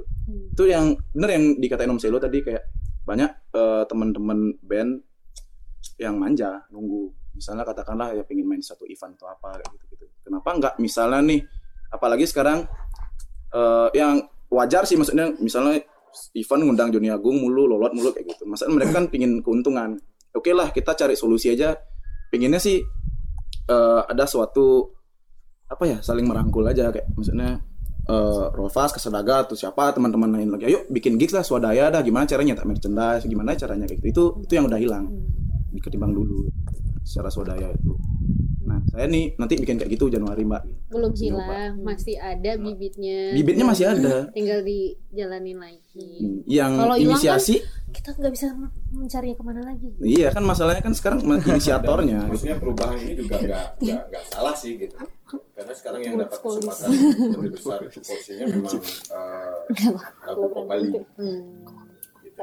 Uh, uh, Bali itu bes- besar sekali uh, ininya uh, masa lagu pop. Bali. jadi memang di Bali aja gitu. Uh, nggak nggak nggak nggak sampai nasional. Dulu ke punya kesempatan untuk nasional kita kalau lakukan terus akhirnya bubar kan ya nggak ambil momennya tuh sayang sih. Uh, maksudku bukan terus eh, ini sesuatu yang jelek tapi di lain pihak memang akhirnya pop Bali juga berkembang gitu. Cuman de- kalau secara referensi memang kalau di musik itu memang bergeser karena teknologi kan gitu. Hmm. kalau dulu mungkin eh, orang dengerin musik referensinya kan dari teman wah punya kaset uang nih dengerin gitu punya CD bagus dengerin gitu akhirnya tahu band luar banyak gitu. Hmm. dan itu yang terjadi di Bali eh, gimana musik punk dan musik metal dikenal itu kan memang teman-teman yang pulang pesiar itu bawa bawa materi ini pulang Ya, ya. bawa referensi gitu nah aku kebetulan sekarang manajer band uh, Skerobam atau band punk rock Eh, eh, ini sudah merasakan gitu eh, apa eh, mulai kehilangan eh, teman yang lebih muda itu mulai kehilangan referensi. Karena kita pernah main ke Singaraja sekali di SMA 2 Singaraja. Eh, SM dan itu event gratis kita main. Jereng bel bunyi kita main. Jadi bel bunyi itu bunyi harusnya menunjukkan bahwa mereka bebas untuk nonton. Eh, tapi bebas juga untuk pulang tapi yang cowok-cowok ini semua pulang. Padahal kita berharap bahwa untuk urus eh, karena apa penggemarnya si Skerobam ini adalah eh, anak-anak sekolah yang nakal gitu ya. Nah, cowok anak cowok yang nakal gitu pasti tahu lah Skerobam kita pikirnya begitu. Kita main cowok-cowoknya pulang semua yang nonton tuh malah cewek-cewek semua. Terus kita main mereka bangun-bangun ngikutin gitu. Mereka tahu suka beatnya bukan karena tahu musiknya gitu. Di tengah pertengahan main mereka tiba-tiba ngomong beli eh, nggak punya lagu Bali Gitu. Jadi memang eh, itu kita aware akhirnya oh berarti eh, ini menjadi sebuah eh, apa fenomena gitu bahwa referensi zaman zaman sekarang apalagi di luar Denpasar itu itu memang dari eh, ponsel temennya gitu atau enggak memang karena eh, kumpul di Banjar eh, Ngobrol. di Banjar ngobrol Ini ada nih nih. Ya, terus seniornya lagi mabuk dengerin lagu Bali nah itu itu ke ke ke sampein karena saya ke Sampai. kena di situ gitu Benar, benar. jadi eh, yang menjadi keresahanku adalah kenapa misalkan tidak band-band yang eh, apa eh, metal dan punk yang dulu pernah besar ini kembali melakukan eh, tur-tur indie ke luar pasar gitu. Jangan jangan terlalu kalau ngomongin eh, apa eh, punk dan metal eh, sebenarnya kan eh, apa secara komunitasnya kan besar gitu di Indonesia gitu. Tapi tidak tidak pernah ada yang eh, kalau di Bali itu sekarang udah nggak apa ya udah malas lagi untuk keluar kota tur. Hmm. itu nggak ada lagi gitu. Harusnya itu yang lebih banyak dilakukan gitu. Hmm. Eh, untuk urusan dan pasar harusnya sudah selesai gitu. Karena eh, aku tahu begitu karena dulu ba- apa, bawa dialog ini hari eh, nasional dan pasar memang kita tinggalin gitu. Jadi kita bikin sekali tur eh, empat, sekolah terus sudah lah gitu. Eh, susah gitu mau kita bersaing dengan metal mau punk gitu di Bali. Berarti harus keluar dulu. Eh, Keluar pada dulu. waktu itu Iya. gitu oh mikirnya begitu gitu. Eh, kita kayak kita belum bisa diterima di sini karena mental orang Bali juga harus besar dulu di nasional terus baru diamini Sama sama pengalaman juga sih waktu Rolfas juga tur Jepang Pak 2014 gitu. Dulu awalnya Rolfas kan 2012 tuh start gak diterima di Denpasar. Ya udahlah kita berangkatnya malah di Canggu, main di Canggu ngamen ngamen ngamen ngamen. Udah nabung, kita rekaman, kelar, kelar rekaman, kita tur Jepang itu udah tawaran. Setelah dari Jepang, Banyak ya bayarannya. Oh iya. Bisa nah setelah dari Jepang baru semua kayak main dong. Jadi kayak ya ada ak- akuisisi apa namanya validasi itu. Oh ini udah pernah keluar nih nih Nuh, padahal Iya, iya, iya. mungkin mereka lewat mungkin belum mengenal materinya tapi mereka mengenal lewat media oh band ini tur Jepang gitu. Jadi kayak wah ya wah banget nih yang gitu. Iya, akhirnya semua datang yang terima main di cara-cara kampus dan pasar baru terimalah kira kami waktu itu. Ngomong-ngomong soal apa band-band daerah kemarin eh, saya sama Ruang Gembira sempat main ke beberapa daerah dibantu sama Jong juga yang di negara. Negara di Buleleng itu ada beberapa band yang ternyata eh, genre-nya ada di sana. Ada kayak indie pop itu ada Blade Lane. Mereka buat lagu sendiri dan eh catchy enak banget. Tapi orang Denpasar nggak tahu tuh. Terus ada tiga detik sebelum tidur tiga menit sebelum tidur tiga itu itu. tiga empat detik. Oh tambah satu detik lagi. Empat detik sebelum tidur itu juga eh aku pikir di yang yang bergerak itu yang tumbuh itu cuma Denpasar. Ternyata daerah lain juga tumbuh eh, dengan pergerakan yang mungkin serupa. Cuma kita aja yang yang di sini padahal teknologi sama. Tapi yang mereka di sana eh, berkembang tapi kita nggak mendengarnya. Itu sih itu itu salah satu permasalahan yang eh mungkin kita yang menutup telinga menutup mata atau memang eh, branding yang dari dari sana nggak sampai gitu. Dengan algoritma teknologi dan segala macamnya ya. Eh, kemudian kita main ke Kelungkung ternyata di sana di- didukung oleh eh, pemerintah setempat. Dibuatkan skate park. Dibantu untuk membuat eh, apa namanya konser. Venue lah. Eh, venue eh, udah udah mulai didukung gitu.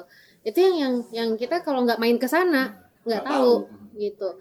Jadi sih kalau menurutku ya eh, emang kita perlu main untuk merangkul teman-teman ini Eh, setelahnya mereka eh, kalau sudah terpatik gitu udah udah udah tahu gitu bagaimana cara membuat sesuatu kita tinggal tinggal mensupport dengan cara apa pun gitu. Misalnya kalau kita punya relasi untuk ada yang memberikan dana gitu kita bisa bisa dukung dia dengan cara itu Eh, itu sih ternyata di daerah-daerah itu mereka punya genre yang nggak cuma punk dan rock tapi kita tidak mendengarnya.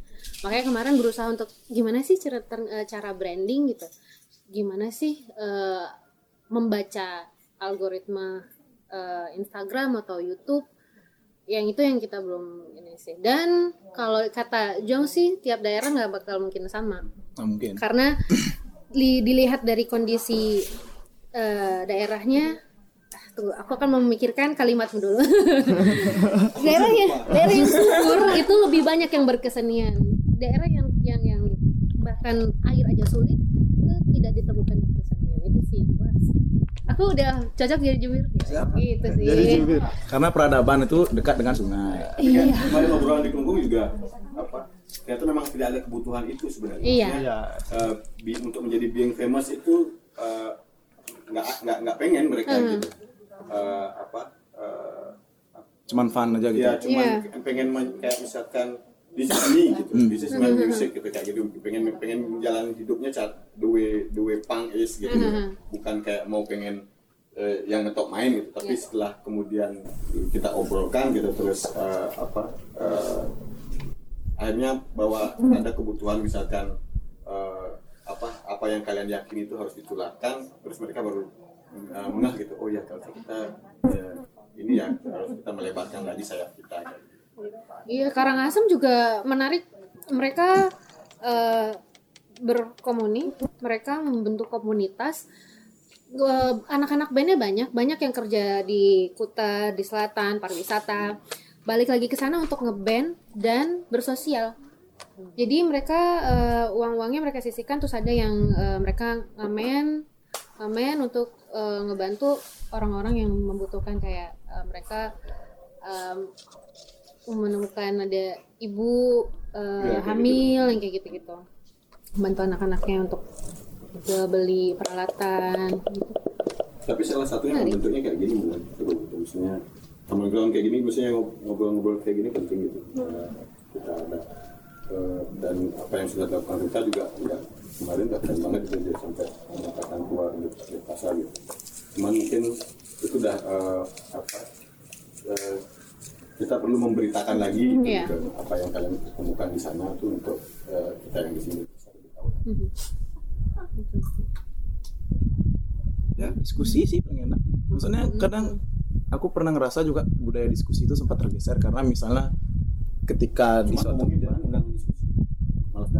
Oh, enggak maksudnya mabuk. kayak kayak gini aja om misalnya kayak manggang yuk. Nah, enggak misalnya apa anggarannya misalnya ketika di mana gitu lagi kumpul aja gitu tiba-tiba eh, satu dua orang ngobrol yang bagus yang dalam tiba-tiba teman yang lain nyeletuk ah apa sih? Kamu ngobrolin berat banget. Presiden lu masih hidup kayak gitu misalnya. Kan itu latar belakang Bali. Yang ngurus Bali, pas pas luar sih mikir kok ngomong? Kayak gitu. Mungkin juga orang-orang ini eh, apa ya? Mungkin nih mungkin karena budaya koh ngomong itu dan budaya berdiskusi itu hilang jadi nggak keluar. Orang-orang yang berpotensi itu nggak keluar gitu. mungkin jadi kayak gitu. Bisa jadi. bisa jadi gitu. ah bes- terlalu ribet kamu berpikir nih orang gubernur masih hidup masa mau kamu ganti baru dilantik loh celotehan celotehan orang Bali yang kayak gitu Bali aja itu kan Berarti berarti aku nggak nggak pernah keluar kamar nih. Nggak tahu tuh obrolan itu. nggak aku sering bergaul di Banjar Eh, mohon maaf ya. Nggak soalnya Nangis tuh. Banjar tuh sebenarnya kan yang unik itu adalah ruang ruang diskusi terdekat kalau di Bali kan. Iya sih. Ruang ruang komunitas yang paling dekat tuh Banjar, Banjar, tapi Banjar udah kompleks. Banjar itu paling mudah masuk referensi misalnya nih eh, kuartal dari dua tahun lalu lah 2017 aku main ke Banjar. Anak-anak kecilnya itu idolanya itu bukan lagi seniman tapi ormas Hmm. ormas ormas Oh, karena ormas yang paling sering ada di Banjar. ya karena terdekat ormas misalnya ormas tuh. Ya udah, misalnya buat dia- Banjar ya. mi- misalnya Banjar Potato Head kan biasanya udah ada Banjar Oh iya bener. Eh, kliennya udah ada yang penting buat Banjar. Iya, yang penting buat Banjar. Ya, kayak gitu misalnya aku nongkrong nih misalnya lagi ja- buat ogoh-ogoh. buat ogoh-ogoh terus eh, ormasnya dateng nih. Wah, udah mabuk dah dia beramai-ramai ngumpul tadi. Anak-anak kecilnya cuman wah, aku ntar kalau udah besar pengen jadi ormas gitu. Wah, Waktu, waktu di saat kita waktu kita SD pengen kayak menjadi apa insinyur dokter mereka mau jadi ormas berarti kan ada pergeseran orientasi gitu. Ngomong-ngomong ormasnya itu seperti apa sih kalau di Bali? Oh, ini oh, musiknya musiknya. Iya kan? Sebenarnya aku nggak masalah sih musiknya kayak gitu tapi based on agama sih mbak Iya, enggak enggak based on agama. ini based on fitness fitness. Fitness ya kan? Ya kan? Kenapa selalu aku based on fitness dan tato Oh. Tato dan apa sih namanya ya? mereka suka menyebut dirinya itu sesi keamanan ya Sesi keamanan tapi dengan cara maksa. Kayak gini ya sekarang sini. Jadi karena eh perkembangannya juga gitu maksudnya karena apa eh, persaingan persaingan apa pekerjaan juga membuat eh, ormas besar di Bali dulu gitu. Maksudnya hal yang paling mudah mereka lakukan merantau dengan tidak dengan skill yang kurang eh, pergaulan minum arak eh, lingkungan yang begitu gitu. Dan mereka memang eh, akhirnya digunakan oleh ormasnya ya sebagai gitu dah eh, tukang pala atau dah eh, kalau, kalau dulu ke sini ke sini mungkin masih ada yang pakai jasa nagih hutang kayak gitu. Itu sih. Padahal sebenarnya pendirinya orang pinter ya Oh iya ya. orang pinter Orang pintar itu apa? Balian. yang minum telak angin. Asik. Keren orang bejo. eh, nggak nemu nggak nemu nggak nemu nggak nemu. Pantes nggak siaran lagi. Gak apa-apa siapa tahu ada sponsor masuk ke sini kan enak Bener. jadinya bisa lebih berkreativitas gitu loh. Ini mungkin Kita buka sesi podcast. Iya, nih Gantian gantian. ambasador teater Bali nya ini Saya dari Jong. Uh, saya Jong uh, punya beberapa teater tahun Banyak. 2000, 2016 memang gap itu kita rasakan ketika Sinu bilang tua dan muda itu memiliki gap. 2016 saya bersama teman-teman teater kalangan membuat polemik di media. Membuat polemik itu uh, ngebom yang teater-teater tua. Uh, saya buat satu tulisan judulnya teater di Bali sedang hibernasi jangan diganggu. Kemudian meledaklah tahun wow aku lupa. Meledaklah itu gitu doar. Dan semua kawan saya yang gini juga ngobrol-ngobrol. Ya aku balas tulisanmu ya dia membalas tulisan saya. Sebenarnya teater di Bali sedang ini ini. Saya balas lagi gitu. Akhirnya kita berhasil membuat polemik itu. Hmm. akhirnya saya masuk di teater kalangan. Hmm. Ah, teater kalangan eh, di kalau bicara eh, seni pertunjukan teater modern di Bali gitu. Teater modern memang tidak punya silsilah yang jelas di Indonesia. Saya mengatakan Indonesia. Dan eh, ketika waktu itu 2016 saya belajar dari teater-teater tua yang sudah mati. Ada banyak sekali teater tapi oh, konsep teater itu konsep teaternya Rendra konsep Hmm. satu sutradara konsep Nano Riantiarno gitu. Konsep teater teater Putri Wijaya yang satu sutradara kemudian apa yang terjadi? Rendra mati kan bengkel bengkel mati gitu. Oke kita membuat sebuah teater belajar dari j- jangankan membaca Jogja Jakarta gitu. Di, di di Bali juga ada beberapa teater yang seperti itu dengan satu sutradara. Yang memang mati dan tidak mengurus teaternya dan genre mereka adalah genre teater realis gitu. Karena ada salah satu tokoh bilang ya karena kita nggak dap- dapat duit dari pemerintah gitu ngapain kita berkarya gitu? Ya semacam itulah gitu. kemudian hadirlah teater kalangan dia di bawah polemik itu gitu. Kemudian pada waktu itu te- teater itu masuk di hegemoni kampus dan hegemoni siswa. Karena dia sekolah. Karena dia masuk di ekstrakurikuler Saya anak teater juga loh. Iya. SMA. SMA berapa? Teater Wong Kutus SMA 8. Kelas sebelah. ada ada fase teater realis mati. Ada fase teater realis mati tahun 2009 saya pindah ke Surabaya. Fase teater realis mati karena diakibatkan pemerintah itu tidak menganggap teater realis sebagai pembelajaran. Ditutuplah teater realis. Hilang lah. Tua-tuanya hilang, udah hadirlah teater kini berseri. Eh, hadirlah teater operet. gitu. Operet yang menggunakan dubbing bla bla bla segala macam dan sampai sekarang uh, virus itu masih menyebar dan satu kelompok yang besar yang menguasai skena teater adalah teater kini berseri sampai sekarang. Kemudian teater kalangan hadir sebagai bagian variabelnya, bagian variasi yang lain, bagian variasi yang lain. Oh, teater kalangan paham kita nggak bisa main di, kita nggak bisa mengambil skena anak-anak SMA, kita nggak bisa mengambil skena orang-orang tua. Apa yang harus kita lakukan? Bertemanlah saya dengan Harry dengan Selo dengan Beka dengan ini. Hadirlah kita hari ini ya karena pembacaan saya waktu itu. Pembacaan komunitas-komunitas mana yang sangat sangat jarang menggunakan eh, seni pertunjukan sebagai performance. Saya sempat kerjasama sama Kasadaga main di Arjok tahun 2000 17 15 2017 toh? 17 akhir ya? Kita menggabungkan teater dengan itu. Kemudian hadirlah Sorry, teater kalangan dengan banyak kolaborasi. Banyak sekali lalu. kolaborasi. Itu dua tahun kami lakukan dari tahun 2016 sampai 2019 Juni. Juni kita berhenti. Kita memikirkan salah satu pertunjukan yang cukup besar di bu- 2020 Eh, ini juga pembacaan kita terhadap eh, teater garasi Jogja. Bagaimana di eh, garasi mem- memiliki banyak sutradara. Siapa pun bisa jadi sutradara kan? Ahmad Tajidun bisa jadi sutradara siapa pun jadi sutradara. Dan ada platform-platform musik yang dihasilkan dari satu riset gitu. Aku belajar banyak di te- apa teater garasi. Ada Melby ada hadirnya ini hadirnya itu juga berdasarkan dari jajakan itu gitu dan aku mencoba itu platform itu aku coba di teater kalangan. Dan ternyata uh, beberapa nyangkut ada Kasadaga ada beberapa band yang suka berkolaborasi dan ngobrol-ngobrol gitu. Tapi di satu sisi saya juga dibilang ini ya loncat-loncat main musik kemudian teman datang Jo ngapain kau ngurusin musik? Ngurusin teatermu aja. Nah, ada ha- hal-hal semacam itu kritik-kritik yang yang yang mungkin saja kalau teman luar aku nggak masalah. Ya tapi tapi teman-teman yang aku ajak duduk ngobrol seperti itu. apa? Bukan buah juga. Kayak semacam itu. Kemudian eh, itu dari teater kalangan sampai sekarang kami masih eh, masih riset dan bergerak.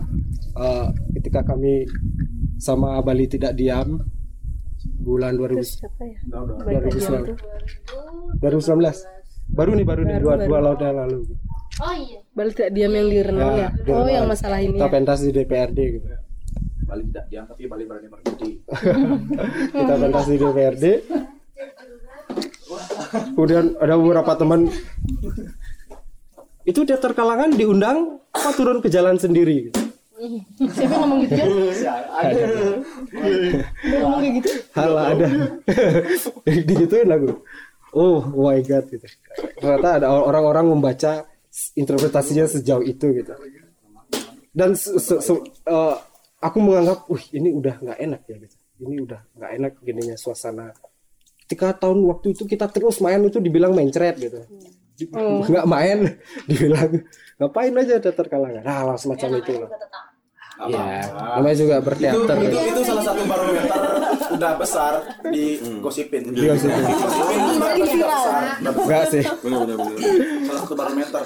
Kemudian apa pun itu. udah diraos Udah diraos, oh, ngajak orang raos. oh cocok Mbak Agni Mbak Agni kan juga yang begini semakin digosipin semakin sip Iya, makanya salah satu barometer. bad news is good news ya Peh lemo tuh mau sukses yang time ke Banjar ya. Peh orang itu udah sukses nggak pernah ke Banjar ya. Biasa, gitu. biasa. Kemudian yang tidak ada di seni pertunjukan kita itu adalah eh, pengkritik sastra, pengkritik eh, pengkritik teater. gitu. Kita mencoba mengulas aku terutama dan beberapa kawan penulis yang khusus men- khusus mendedikasikan diri untuk datang ke pementasan untuk menulis.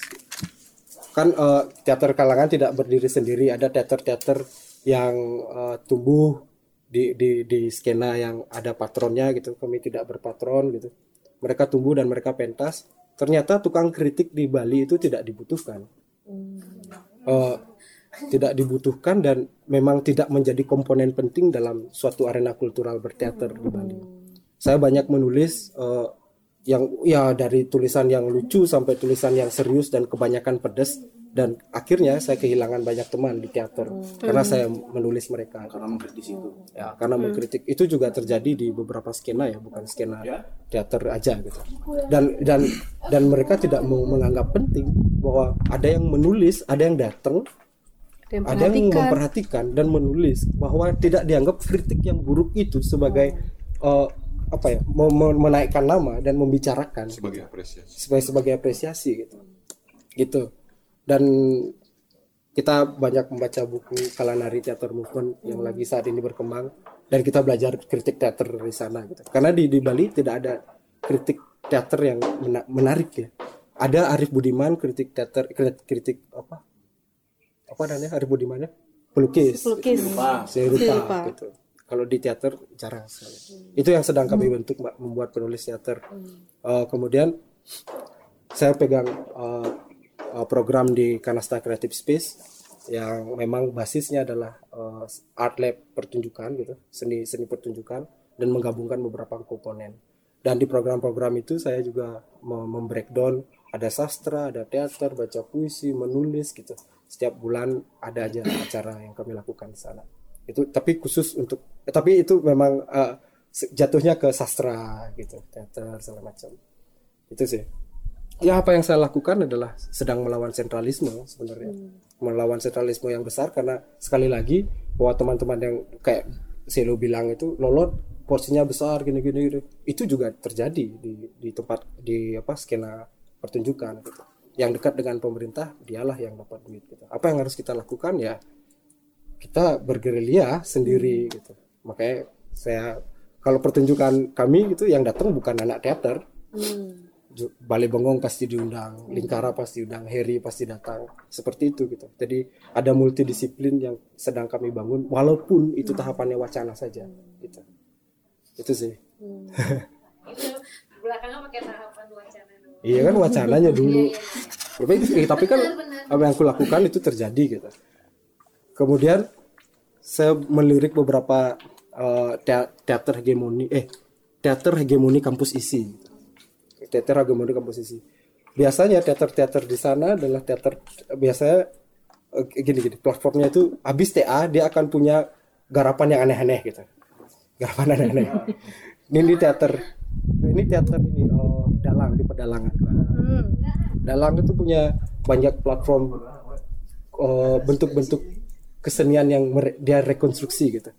Tapi kehadiran mereka memiliki hegemoni diisi aja, diisi saja, tidak keluar, tidak bermain. Malah beberapa diskusi aku yang bersama teater kalangan ngejot bangke ke sana. Ngejot bangke itu apa ya? Korela. Sing. Eh, mengaturkan tumbal. Ah, mengaturkan tumbal. Menjadikan diri tumbal. Ya. Ayo ngejot bangke, siap dibantai ke sana, siap dibantai. Ah. hanya untuk menghadir, meng- hanya untuk uh, menghadirkan diri untuk diskusi bahwa kami punya skena di luar isi gitu ingin me, me- apa ingin me- me- melegitimasi itu gitu karena dia kalau orang isi itu kan saya orang isi gitu kan biasa itu di kanasta tuh sering ada orang isi sering kita sikat juga gitu sikat-sikat gitu. hadirlah kami di isi itu. Problem sih di apa? Ya, itu maksudnya biasanya yang bisa keluar sukses itu biasanya yang nggak lulus. Hmm, setuju setuju. Yang DO atau yang keluar sekalian. Gitu Dan terus, gitu gimana baru dia malah muncul gitu di, di skena. Tapi yang akhirnya meluluskan TA-nya dan sibuk gitu terus begitu habis TA terus hilang. gitu. Itu di sana kehadiran kelompok kacak kicak puppet theater kacak kicak puppet theater eh, kami residensi di Mbak Ria kemarin satu bulan itu adalah salah satu hasil apa buah hasil dari residensi kami kami buat satu kelompok boneka yang sedang juga melawan sentralisme isi gitu tapi gerakan-gerakan kita memang gerakan-gerakan anak-anak gitu. Sudah Dari- mulai ditanggap event apa SMA apa festival sih? Festival, Pak. Festival ya? Wah, Parade. Parade. Fenomenal. April katanya mau ke Jakarta dapat biaya eh Iya, lumayan dapat jarum foundation. Eh, GIK, Galeri Indonesia Kaya. itu di bulan April. Eh, kok rokok lagi? ya nggak apa-apa deh ya pokoknya kita ngomongin mau korporat sini nggak apa-apa ini ya Eh, tapi yang kayak yang itu yang papet itu kita sedang merombak apa dongeng-dongeng cerita narasi-narasi dan mitos-mitos di Bali kemudian kita rekonstruksi menjadi cerita yang baru kami sedang eh, enam bulan terakhir kami sedang menggodok main Brayut cerita main Brayut yang sudah hilang ketika tahun 98 banyak re- regenerasi aku yang tidak tahu main Brayut. Kita- rekonstruksi itu. Dan hari ini kita hari sampai hari ini eh, punya bukan anak didik ya apa ya? Punya kelompok kecil yang kita bangun di di desa-desa di Ketewel di Kulidan Kitchen kalau Kak Jong pentas gitu. Ini udah liburan kita pentas. Saya di sana sebulan untuk buat pentas. Kemudian kemarin diajak kerja sama Rika di Pedawo juga kita buat riset kecil-kecilan. Di Pedawa Sidetape dan di Singaraja gitu. Ya kalau membaca eh, dari teater kalangan sendiri gitu tidak hanya bermain kalau aku boleh cerita tidak hanya bermain di Denpasar gitu. Kita jalan-jalan juga ke Ba- Bali Sastra Komala di kelompok kecil yang bergerak di bidang sastra Jawa kuno dan banyak kita dapat narasi lontar di sana di itu di Bangli, Bali Sastra Komala. Kemudian di Beleleng ada tatkala.co, kita juga sering ber- berafiliasi di sana.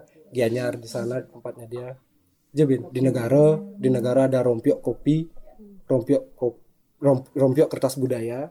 Di sana juga sedang bergeliat ada sat- satu satu sosok bapak yang sangat men- sangat apa ya sangat mana yang menceritakan kebapaan ya.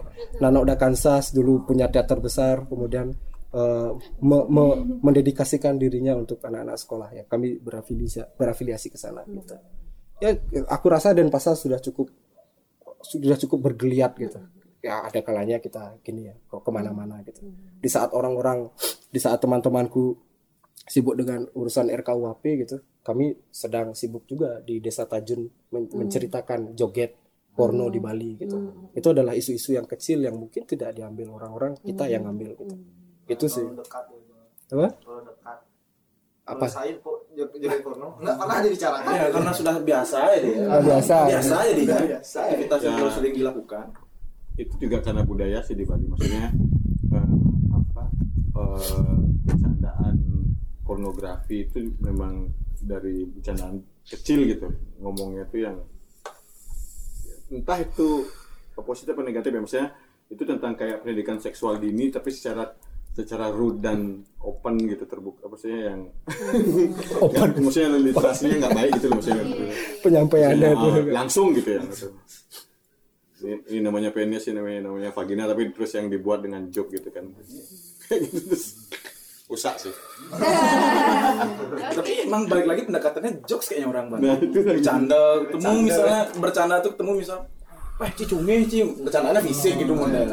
Ini tuh lo, lihat aja topeng-topengnya Bali itu kayak udah base. dan baru ke sininya kita tahu bahwa itu bully kan gitu Hmm. tapi di, di Bali itu sudah menjadikan hal itu udah jadi keseharian Lumrah, gitu, lumrah, lumrah gitu. gitu dan kita memang tidak pernah me- dalam hati itu bukan maksudnya merendahkan enggak itu memang itu yang paling dekat dibuat joke gitu. Maksudnya mengakrabkan diri. ya ya mengakrabkan diri. Ada apa lagi ya? Udah skena sastra ya belum ya skena wah, saya be- sangat dekat dengan skena sastra karena di teater kan. Teater ya kita di Bali tipis sekali. Kalau di kalau di Jakarta mungkin dengan gampang Nano Riantarno saya dramawan teater kalau di Bali Oko Rusmini juga nulis puisi gitu kan. Eh, Cok Sawitri juga berteater tapi juga sangat eh, tipis sekali hubungannya gitu. Kamu ini teater apa penyair sebenarnya? Itu sangat tipis gitu. Dan itu juga terjadi di lingkungan kita gitu. Dia berteater juga menulis puisi gitu. Kalau di skena sastra yang eh, di di Denpasar itu skena sastranya biasanya eh, hegemoni kampus masih. Kemudian ada patron Tapi kampusnya kampus mana? kampus Unut Warma Dewa itu Sticky itu masih masih ber- bergejolak dan mereka menulis puisi secara mandiri segala macam. Ada tulisan teman saya yang membicarakan tentang eh, kelompok puisi tanpa patron dan patron berpatron. Jadi ada dulu namanya ada eh, kelompok sanggar minum kopi. Sanggar minum kopi ini besar dulu di Bali. Orang-orangnya besar juga sekarang. Mau di mana-mana kita bisa melihat. Kalau ada pertumbuhan sastra pasti ada orang sanggar minum kopi di sana. Masih mereka. masih? Oh enggak sanggar minum kopi udah habis. Udah enggak? udah enggak. Tapi orang-orangnya masih. Nah di, di di sanggar itu kemudian ada nama grup ada nama ruang namanya JKP Jati Jagat Kampung Puisi Bali dan masih membawa patron SM eh, sanggar minum kopi itu gitu.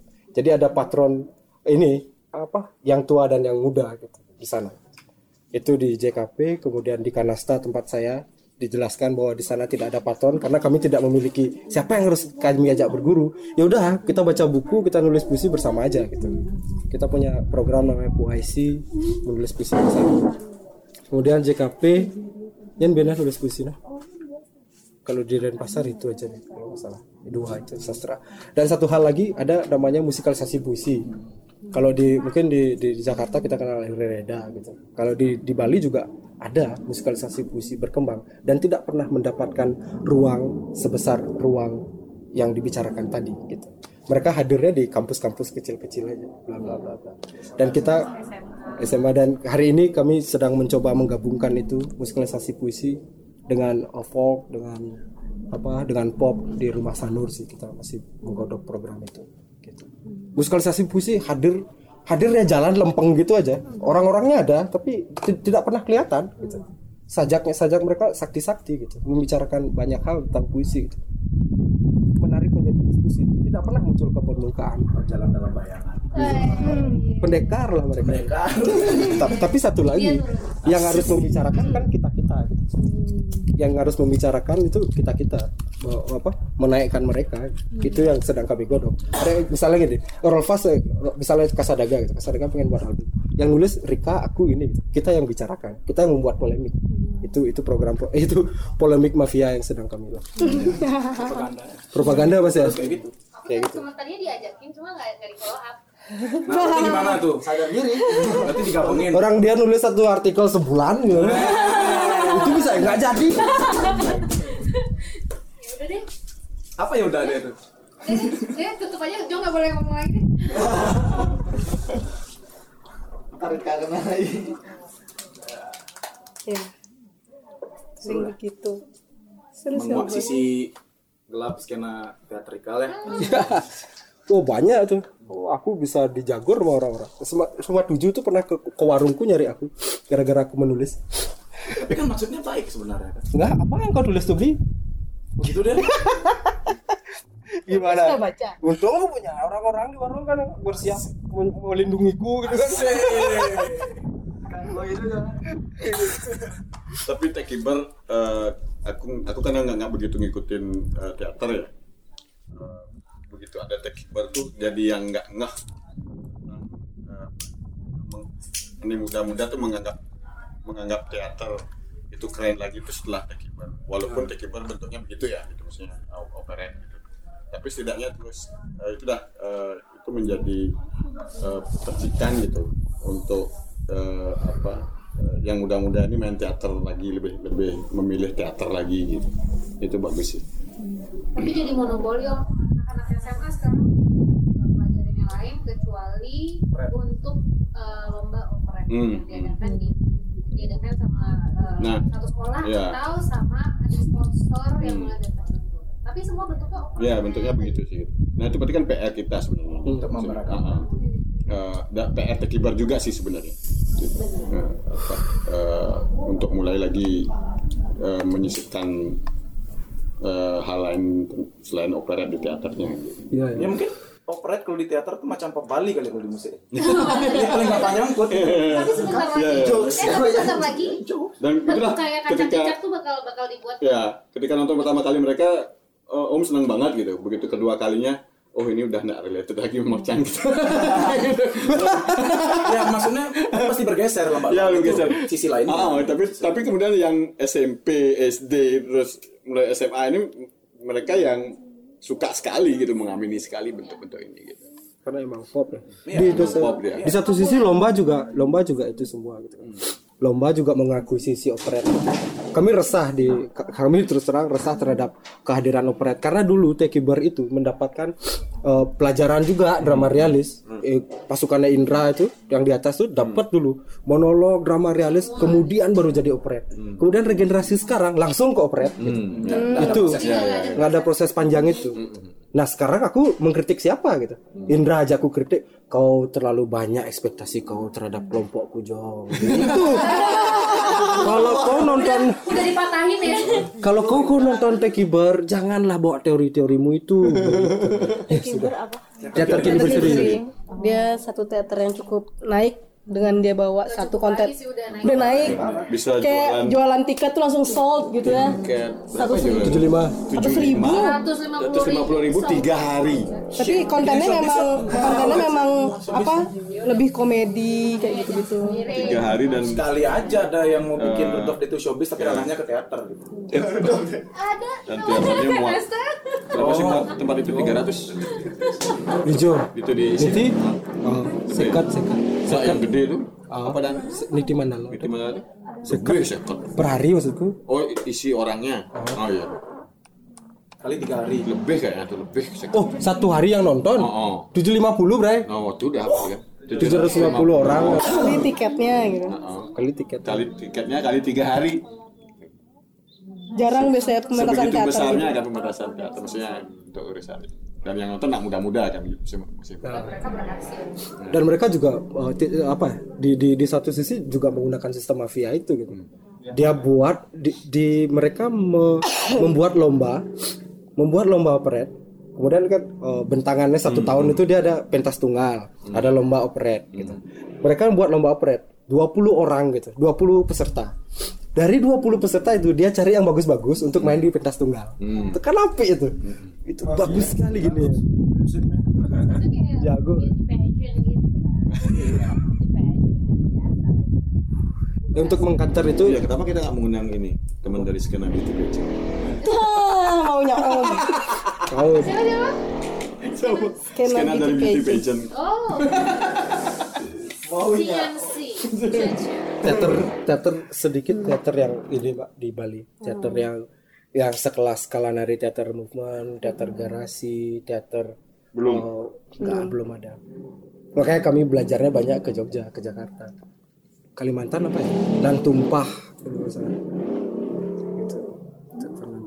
Punya pertanyaan kalau menurut Jong ada ada nggak sih kelompok-kelompok teater yang inisiatif warga masyarakat gitu atau komunitas masyarakat Oh ya, itu beda lagi. Itu uh, ranahnya bukan di teater teater modern lagi, Hmm. tapi teat, uh, gini ya, apa teater tradisi. Hmm, Itu banyak. tradisi kebanyakan Itu banyak. Dan Kalau dipakai teat- di upacara ya, adat. Upacara Hmm. adat dan oh lulusan isi itu gila teater tradisinya. Makanya di teater makanya diisi di isi Denpasar tidak ada teater modern kan takut tersaingi.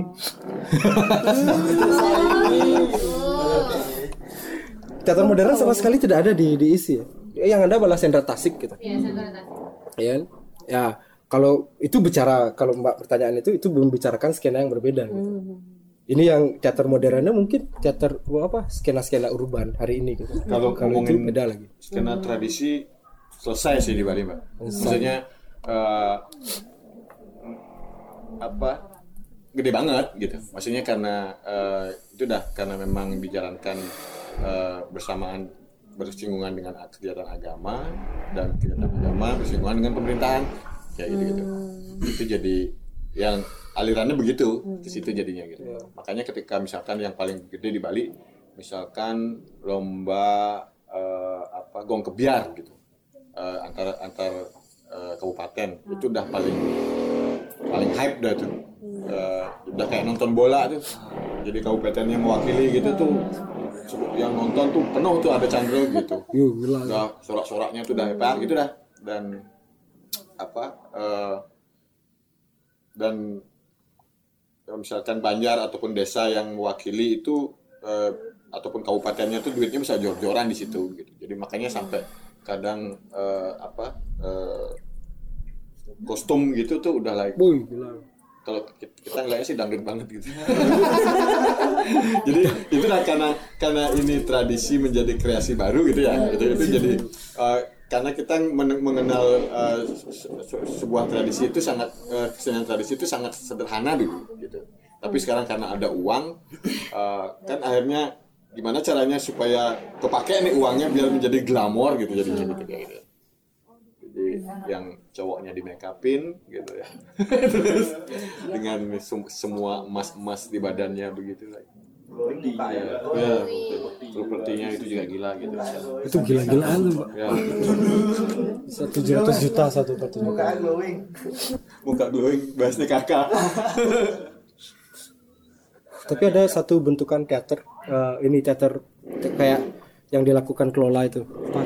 Teater pemberdayaan. Nah, teater pemberdayaan itu teater kampungnya Putu Satria Kusuma di Buleleng. Tapi juga sekarang lagi bertatih-tatih, lagi kembang kempis. Kemarin pentas di Bali Jani. Oh ya, kehadiran Bali Jani juga. Ah, oke. Ada satu acara yang di- diinisiasi oleh oh, koster gubernur kita bernama Bali Jani. Bali Jani itu seba- eh, ada PKB dan ada Bali Jani. Dan di Bali Jani eh, itu diharapkan pementasan-pementasan teater kontemporer, pementasan teater kontemporer yang masuk di sana. Tapi tidak tidak eh, sistemnya tidak tidak tidak modern. Kalau sistem modernnya pakai open call gitu, proposal open call gitu. Ini masih pakai sistem tunjuk. Karena dulu istrinya Koster ini besar di teater, punya kelompok dulu gitu. Kemudian bangkitlah yang tua-tua deh. Yang tua-tua yang punya teater gitu. Bangkit lagi. Udah 20 tahun menghilang tiba-tiba saya dulu berteater gitu. Wah, kita sudah melihat hal yang menjadi lucu sekali di sana. Banyak yang banyak yang eh, banyak yang hadir kembali teater. Banyak sekali eh, Bali eksperimen teater itu sudah 30 tahun mati kemudian hadir lagi. Oh, teater bumi yang pentasnya 98 tahun 98 dulu pentas lagi. Kemudian teater teater Agustus. Wah, banyak lah gitu. Ya di sana juga kita melihat itu bahwa eh, ada ada sistem kekuasaan yang mempengaruhi itu itu. Itu sih. Bali Jani menjadi eh, cerita yang menarik sekali. Baca tatkala Doko di sana banyak sekali. Jani nggak itu? Jani ya Jani, anggaplah Jani sih. Sementara eh, Yonas Yonas dan geng-geng ini sudah memakai mapping bla bla bla, itu masih drama TVRI gitu. atau kalau teman-teman di Jogja sekarang mulai eh, ini kan eh, melihat potensi-potensi pendanaan lain yang pemerintah tapi dikelola kayak kas desa gitu misalnya. Karena ada model seperti eh, di Jogja tuh teater sego gurih yang datang ke kampung-kampung desa-desa gitu kan untuk masuk ke dinas mungkin buat mereka lebih eh, berat karena butuh energi jadi masuknya ke kas desa gitu Siapa sih duit Ayo. Eh, pokoknya gondrong Nah itu kan kalau ngomongin desa di sama Banjar di Bali kan sudah beda kasus kan gitu. Hmm. Maksudnya eh, apa kita di sini ngomongin tradisi memang dikembangkan dari Hmm. situ gitu. Eh, PR-nya adalah bagaimana eh, seni modern bisa mengakses itu berarti kan. Hmm. iya itu hak kita loh. Asal kita bisa mempertanggungjawabkan Ini sebenarnya emang sesinya ini apa? Sesi ini sebenarnya seru sih. Cuman emang kita ada janji jam 5 juga di Oh, jam 5? di- harusnya jam 4 itu minta mundur karena masih asik kan. Asik. Cepet kali jam Gak terasa. Ke mana abis itu? Ke tukar abu. Oh. Cerita sedikit. Nah, itu mungkin mungkin makanya aku bilang mungkin uh, Mas Jimpe dan Mbak Mbak Agni mungkin udah tadi berapa kali cerita mungkin Mas Jimpe bisa cerita sedikit tentang pergerakannya biar teman-teman di sini Makassar ini mas. belajar juga kasar ini Teori skastik tuh bandnya oke tuh. pamit mau pamit Tapi ya, Teori harus bahas duluan sih. Teori banget skastik sih oke banget sih. Nextnya Mas Jimpe. Mohon maaf, skip ada dulu. gini ya pemutaran hari Minggu, bener nggak? Katanya. Pemutaran aku udah diumumin sama Rai, aku jadi moderatornya. Oh sip. oh ini Taman 65 Iya, enggak yang musik otak. Iya benar. Film dokumenter. Film dokumenter oh tentang musik Makassar. Aku nggak bisa soalnya. Kapan ya? Kapan sih? Nggak bisa. Besok. Ya. Besok Saraswati. Iya, iya. kok besok minggu bukan Kok besok sih? Minggu, minggu besok. Saraswati bukannya Sabtu ya ya Saraswati Sabtu. minggu Nah itu masih belum tahu tentuin tempat. tempatnya di mana Beli Rai. oh oh di TBK TBK. hari minggu kan mas ya oh minggu om Ini besok Minggu tanggal 8 om. Ya. di TBK apa Taman 65 Oh belum. Oh, Katanya Om. jam TBK jam setengah Kubud. setengah setengah enam setengah- eh setengah tujuh. Oke. Jam setengah Saya belum dapat ininya. Oh, ini masih digodok mungkin ya masih di. tapi mereka masih sampai tanggal 15 kok jadi nanti ada diskusi publik kalau ketemu personal juga silahkan Makan dulu ya. Santai mas. Boleh, mas Santai, mas. Kalau orang Makassar bukan Mas kan? Manggilnya apa? Bang. ya? Kakak biasa. Kakak ya? Oh iya kan. Iya kakak aja biar lebih muda Mas. Em, kalau saya sama teman-teman Ya nggak nyampe. em, apa ya? Bantuin banyak hal sebenarnya maksudnya eh, urunan. Urunan di banyak hal. Misalnya kalau ya kayak teman-teman di Bali Bengkung juga saya saya dan teman-teman itu menggawangi website namanya makassar 0km.com tapi kemudian websitenya eh, rusak kemudian teman-teman lagi. Tapi beritanya tetap di apa di Arsip. diarsipkan kemudian nanti ditayangkan kembali ke website yang sedang baru baru saya dibeli kemarin. Eh, itu tapi mungkin beda Bali Bengong ya maksudnya ada bedanya dikit. Karena saya cek tadi di websitenya itu kami malah mau bebaskan itu iklan dari iklan gitu. Karena eh, apa kita menganggap hanya di website itu yang kira-kira kita nggak tercemar iklan. Kehidupan kita sehari-hari kan udah jadi kita memang bebasin ada yang melamar di pendekatannya ke email bisa ndak nih? Nggak bisa pak. Tapi kalau mau dibantu ada teman-teman yang komunitas yang bisa kami Salurkan. Chan- iya channelkan ke teman-teman yang memungkinkan untuk membantu Em, tapi memang eh, apa ba- kayak jurnalisme warga itu sebenarnya model mereproduksi pengetahuan sebenarnya umumnya gitu yang saya dan teman-teman lakukan di Makassar. Ya termasuk misalnya tadi itu barang terakhir arsip terakhir yang saya lakukan sama teman-teman di Tanah Indi namanya.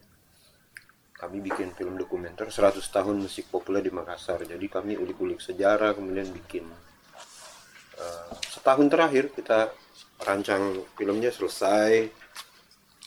Yang lain-lain eh, saya dan teman-teman juga sebenarnya apa eh, memprovokasi dunia seni rupa. Tapi dunia seni rupa itu sebenarnya lebih membaur.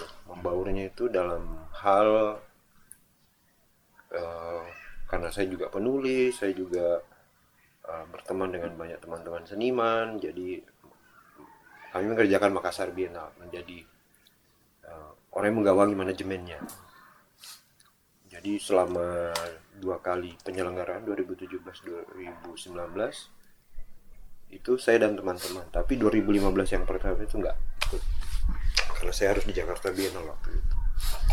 Nah, eh, ya kurang lebih begitulah. Eh, karena arsip itu juga karena ini sebenarnya apa yang kami lakukan setiap hari karena di perpustakaan jadinya mengerjakan itu. Jadi uh, menghubungkan beberapa komponen orang-orang gitu. Jadi misalnya teman-teman yang musik butuh arsip ya udah. Tapi yang lain-lain itu teman-teman juga bantuin gi- gitu. Misalnya yang terakhir saya kayak memprovok ya kurang lebih memprovokasi sebenarnya teman-teman. Jadi saya bilang ini dokumenter saya sumbangkan ke teman-teman ke skena musik. Silahkan diperdalam lagi. Per dekade atau ada yang lebih khusus silahkan diperdalam. Kalau mau dibantuin ayo. Tapi intinya ada pilot project ini nih. Minimal kalau ada yang tanya ini sudah ada kan? Minimal ditanya sejarah musik di Makassar ini ada. Udah. Dan sumbernya kan jelas literaturnya jelas eh, penelitiannya jelas modelnya bagaimana tapi tahun depan misalnya saya sendiri mengerjakan bukunya RIC Rock in Celebes. 10 10 10 tahun satu dekade. Em, saya juga sebenarnya bergiat di, di sastra awalnya cuma tidak intens sekarang. Teman-teman sastrawan yang di Makassar saya kenal baik tapi eh, saya belok karena kalau hidup di sastra itu berbahaya sebenarnya. Karena berbahayanya eh, menurut saya tidak sustainable. Maksudnya apa yang kita pikirkan itu nggak nyambung jadinya. Karena kita kehabisan nafas kita kehabisan air minum kita kehabisan makanan karena nggak ada pemasukan gitu kan. Karena basic basic sastra itu kan sebenarnya pendapatannya lebih ke apa penjualan buku atau penjualan buku bahkan. Tapi kan karena saya juga di penerbitan saya tahu persis politik penerbitan gitu. Bongkar. maksudnya politiknya itu kayak begini eh, Aan Mansur teman-teman saya yang di Makassar yang laris bukunya berapa sih royaltinya 10% paling gitu. Tapi eh, dia dipegang Gramedia yang saya kira adalah paling pengalaman lah kalau soal penerbit dunia penerbitan dengan Segala mafia. segala mafia dan apanya gitu. Eh, tapi saya di penerbitannya penerbitan komunitas Eh, mengkhususkan memang menerbitkan tentang Sulawesi Selatan, Sulawesi Barat, Makassar dan sekitarnya. Bahkan saya pegang dua penerbitan bahkan. Jadi kerja partikuler sebenarnya. Jadi apa kerja-kerja yang yang apa passion. Kalau bosan di sini udah pindah lagi, nanti kembali lagi. Saya sambil sambil mengikuti workshop sambil mengedit naskah sebenarnya gitu kayak gitu. Dan misalnya ada penelitiannya antropolog siapa terus mau diterbitkan di penerbitan saya ngedit. Jadi soal ini sih apa pindah-pindah jadi bisa mungkin kalau mau dibilang menghubung-hubungkan iya. Nah, eh, ada beberapa bagian yang bagi saya misalnya di skena secara luas Makassar saya bantuin yang kosong. Misalnya ya itu tadi kita sangat kekurangan arsip.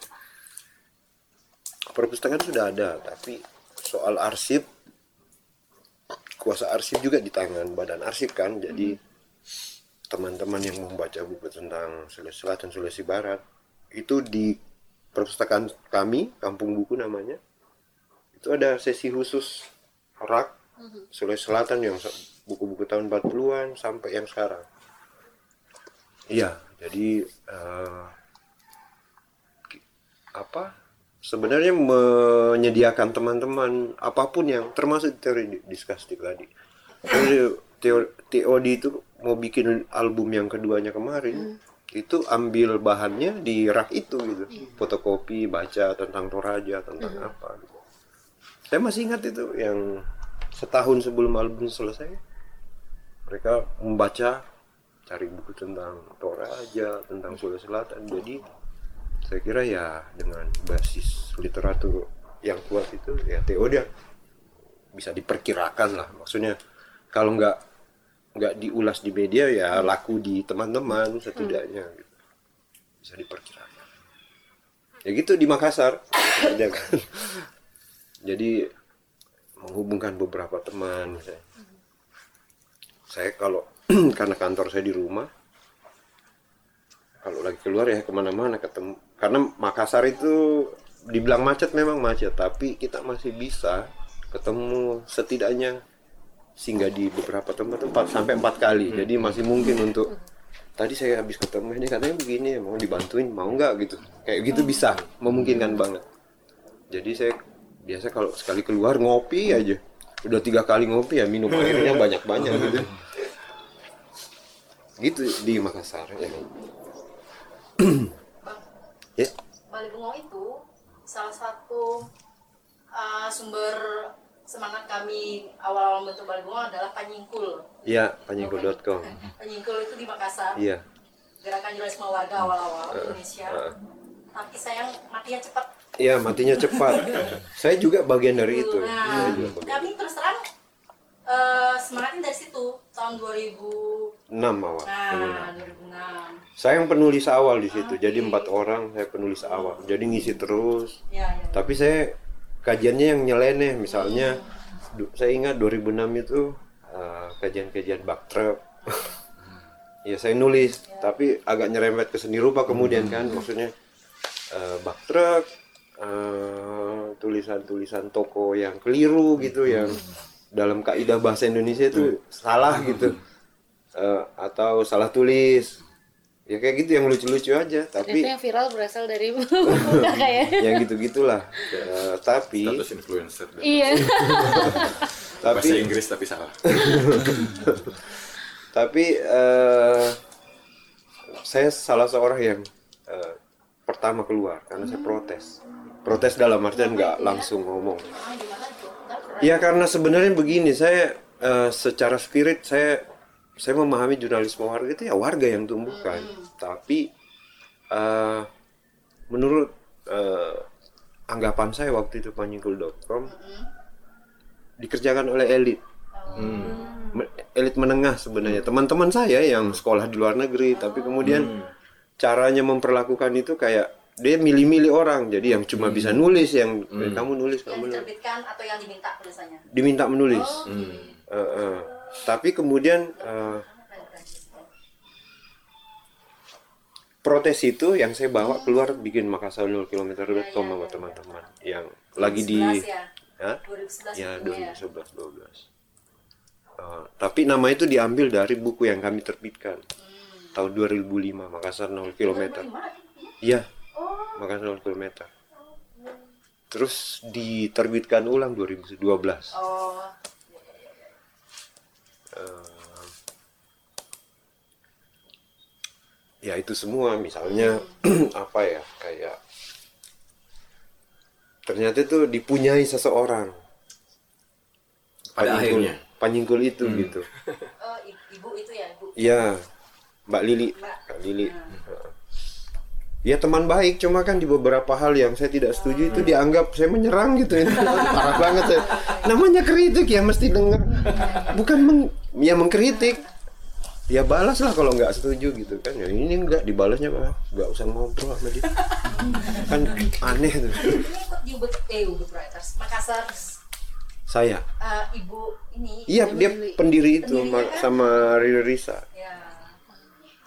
Tapi saya bantuin juga sebenarnya di situ waktu ya sam- awal-awal pertengahan saya bantuin maksudnya saya tidak berubah soal dia gitu tapi di beberapa hal saya tidak setuju memang Eh, ya cuma kan ada orang yang nggak bisa bedakan toh.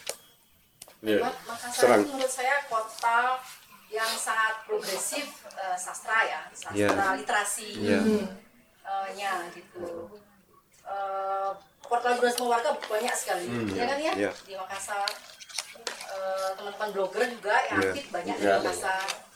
Eh, Dayang Ipung, Iya, Ipul. ya, Ipul, Mm, mm. eh, anak Bali blogger, eh Bali blogger, blogger. ya teman-teman semua juga, iya eh, IDG man. bahkan eh, terbentuknya blogger itu di tempatku dulu 2006 saya bantuin bikin press release jadi sebenarnya kayak kayak gitu di Makassar M- meskipun kita tidak ada di situ ya dibantuin. Iya kamu bikin. Bantuin press release jadi kalau itu yang ketua pertamanya siapa? Yang dokter gigi di Jakarta sekarang dia bilang saya selalu ingat setiap ulang tahun saya selalu ingat Jimpe karena saya ingat sekali dia bikin press release gitu. Ya tersanjung juga. Oh iya dia masih ingat. Alhamdulillah. Saya malah lupa. Eh, caranya teman-teman begitu lah. Dikerjain meskipun nggak secara formal ada di situ tapi tetap dibantuin yang lain-lain gitulah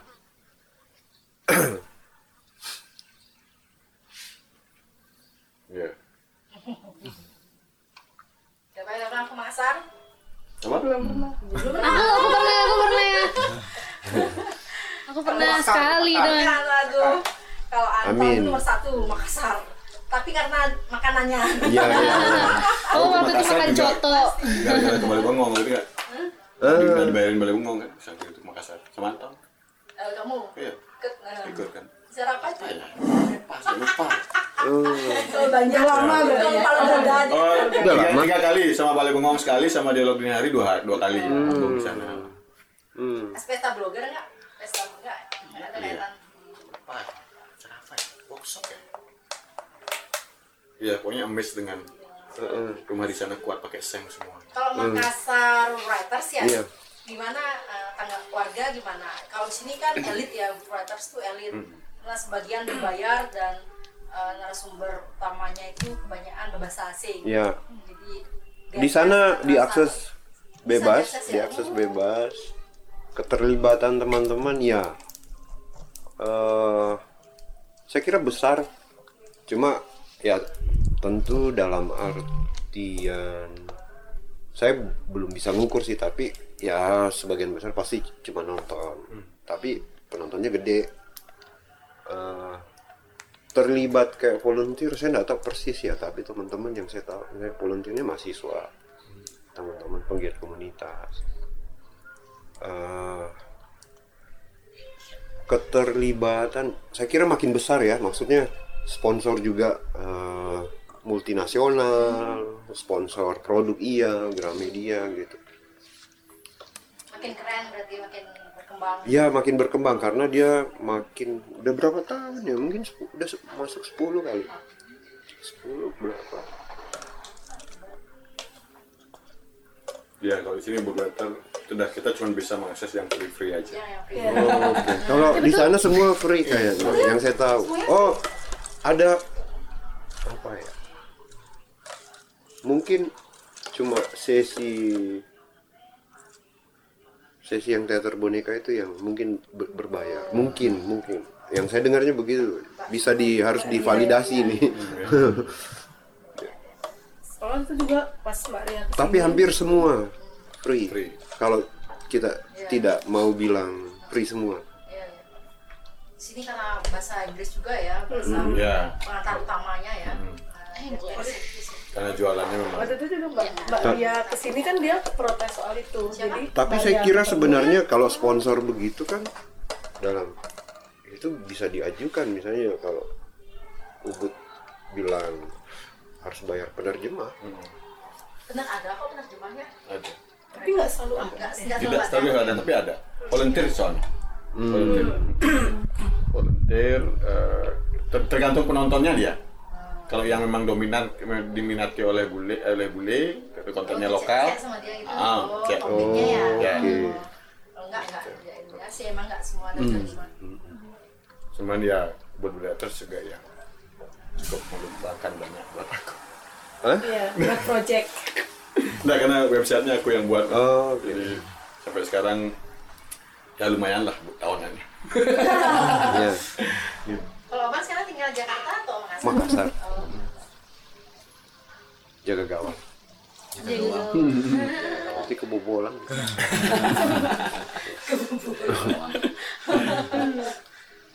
ya saya juga pulang ke Bali jaga gawang. Musik juga ya kayaknya Iya. band-band Makassar itu Hmm. di kalau no stress manggung tuh kan selalu ada Iya. band-band. Iya. Bagus bagus. Tuh, Makassar. Iya. Bandnya oke-oke juga. Bagus, bagus. Bagus bagus banget. Siapa tuh? Iya. Sama yang apa tuh roket-roket atau? Kapal udara. Ah, kapal udara. Kapal udara. Gak apa-apa roket juga kan Iya. Iya iya benar kan. Di kapal udara ada roketnya. Iya. Makanya bisa terbang. Udara itu salah. Selalu di filmnya roket rocker sekarang. Iya. Iya iya iya iya iya. Cukup imo ya mode. kapal udara seru kok. Iya. Kapal udara baru main itu yang bikin heran karena kita mainin undang main di kampung buku gratis terus tetangga heran ya anak-anak muda. Itu gratis ya Ih, gratis lah. Ya biasanya kan mereka datang bayar. Ini tiba-tiba gratis. Iya teman-teman. Namanya teman-teman. Tapi kalau teman-teman itu ya maksudnya mereka ngerti sih kalau event komunitas ya udah pasti free. Lagi populer emang kapal udara ini di Makassar ya.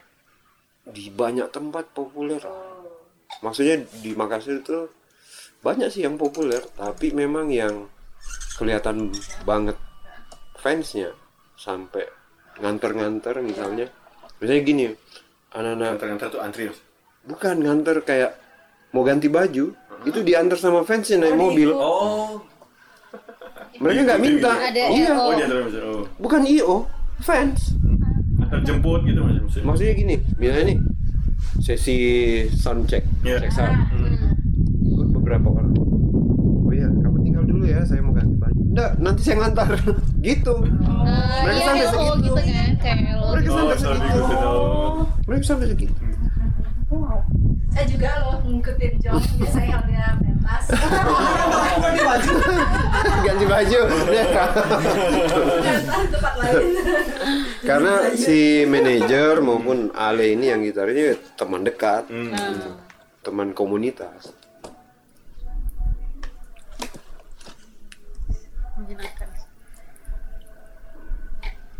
Ya rata-rata sih maksudnya sebagian besar kenal kenal anak-anak band lah ya meskipun nggak ngeband ya tapi ya. Sama saya juga gitu. karena karena nggak ngeband lah makanya pengen kenal sama anak band. Pengen kayaknya gitu ya jangan-jangan biar deket sama mereka gitu. Ya, berasa ya cari celah lah gitu kan ulung ulung kabel juga udah ada oh nggak usah belum lah udah ada kru oke terus aku apa dong gitu. Ingin dekat dengan cewek-cewek cantik, istri yang model.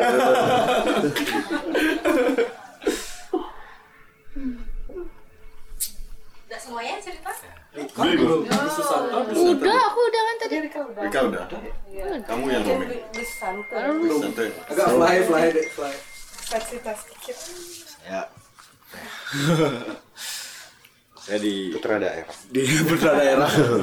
Oh, beauty pageant juga nih saya dari dunia seni rupa sih ya. Eh, baru memulai sih di dunia kuratorial gitu sekitar eh, beberapa tahun terakhir sebenarnya berawal dari mengisi kekosongan juga sih karena Hmm. saya lihat di generasi saya ketika itu penulis dan kurator seni rupa nggak ada yang mengambil wilayah itu. Mengambil wilayah itu paling ya yang masih senior senior lah gitu kan. Mulai baru lulus kuliah lah sekitar tahun 2010-an lah gitu. Tapi ketika itu bikin-bikin pameran sama teman-teman seangkatan dulu di di Unisa. Kemudian kenal dengan teman-teman diisi juga sempat bikin kolaborasi. Awalnya susah nyari akses ruang galeri karena ya baru lulus mahasiswa ya belum begitu dikenal dan galeri seni rupa saat itu di Bali selektif banget gitu. Sampai akhirnya ketemu dengan beberapa teman senior sih yang memiliki ruangnya sendiri ketika itu. Ada di Sanor ada teman-teman Ten Fine Art membuka ruang sendiri. Mereka punya art space teman-teman di Gadang Kangin punya art space sendiri. Nah masuknya dari situ awalnya gitu. Kemudian tahun 2013 ketemu dengan Beriwayan Srioga Parta kurator juga penulis yang kini di Gorontalo. Dosen di, ya? eh, di Di Gorontalo masih? Nah, itu. bolak balik sekarang. Ya bolak balik antara Bali dan Gorontalo kemudian kita mendirikan semacam platform lah namanya Gurat Institute gitu. Gurat Institute. Yang niat awalnya sih mencoba itu ya mengisi kuratorial di Bali terus penulisan sama riset-riset beberapa buku sih pernah kita garap ketika itu buku tentang Gusti Nyoman Lempad kerjasama dengan cucunya Lempad yang punya Dewangga Galeri di Ubud. Kemudian buku tentang Nyoman Erawan dan beberapa buku sih yang masih sedang dalam proses penggarapan tapi itu masih lama, lama sekali dan belum karena ada beberapa hal masih bisa direalisasikan. Eh, kemudian saya juga kita di Gurat juga melihat yang tadi sempat disinggung ya antara gap antara senior junior di seni rupa Bali terjadi gitu. Padahal secara praktik yang muda-muda ini terus bertumbuh gitu, dan berbagai praktik di seni rupa Bali juga bertumbuh gitu. Tapi masih terfragmentasi gitu. Masih belum bisa nih ketemu nih gitu yang komunitas ini bikin pergerakan atau bikin bikin sesuatu komunitas ini bikin komunitas ini bikin tapi belum bisa. Ini akhirnya sekitar tahun lalu ya 2018 kita bikin kompetisi sebetulnya untuk menjaring kaum muda Bali ini bikin namanya Ak- Akok Bali. Ak itu dalam bahasa Perancis artinya busur kan busurnya Bali gitu ya. Kita meng- meng- menganalogikan seniman muda Bali ini berupa muda Bali ini seperti busur ya yang nanti dilesatkan entah dia dia akan ke mana arahnya gitu kan.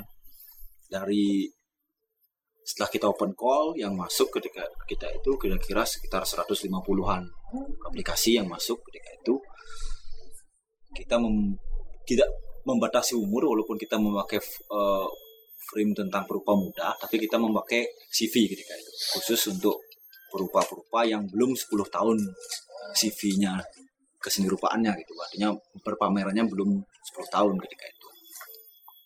Dan juga ter- tidak terbatas dalam pengertian berupa muda Bali yang ada di Bali yang yang berproses di Bali tapi juga ada berupa-berupa Bali yang kayak di Jogja, di Bandung, di di di, di, di ITB gitu. Jadi kita kita juga undang ketika itu ada dua orang dari Bandung juga ikut, beberapa orang dari isi Jogja, teman-teman muda juga ikut dan yang dari Bali gitu, yang ber, yang berbis di Bali baik yang asli Bali maupun yang yang perantau gitu. Ada beberapa banyak ketika itu pameran pertamanya kita buat di karena waktu itu berpikir kenapa nggak dibikin di di ruang-ruang yang bukan ruang-ruang seni rupa?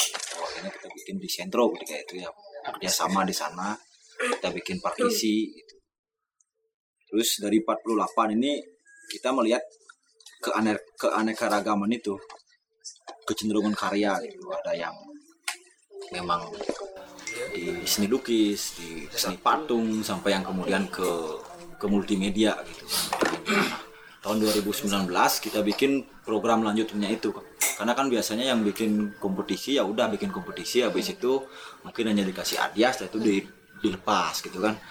Kalau kita berpikirnya kenapa pasca kompetisi ini nggak dibikin event lagi? Nggak dibikin event lagi kita bikin namanya reload project.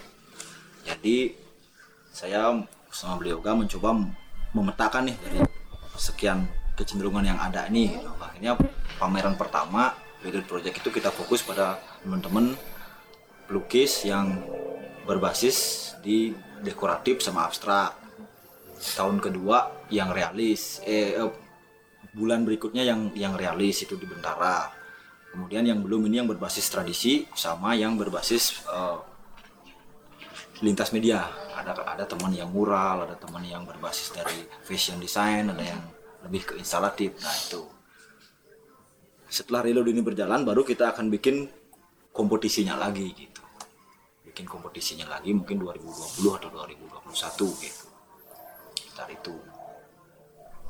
Eh, terus rencananya yang yang lima besar dari hasil kompetisi itu kita kita akan coba bawa pameran keluar Bali. Mungkin dibuatkan roadshow lah ke Jogja ke Bandung gitu, sambil memperkenalkan ini loh anak-anak muda Bali gitu dalam medan seni di luar Bali gitu Jogja dan Bandung salah satunya kan itu jadi jadi itu sih. Dan sembari juga melakukan pameran-pameran yang sementara ini sih baru baru kegiatan pameran yang kami lakukan.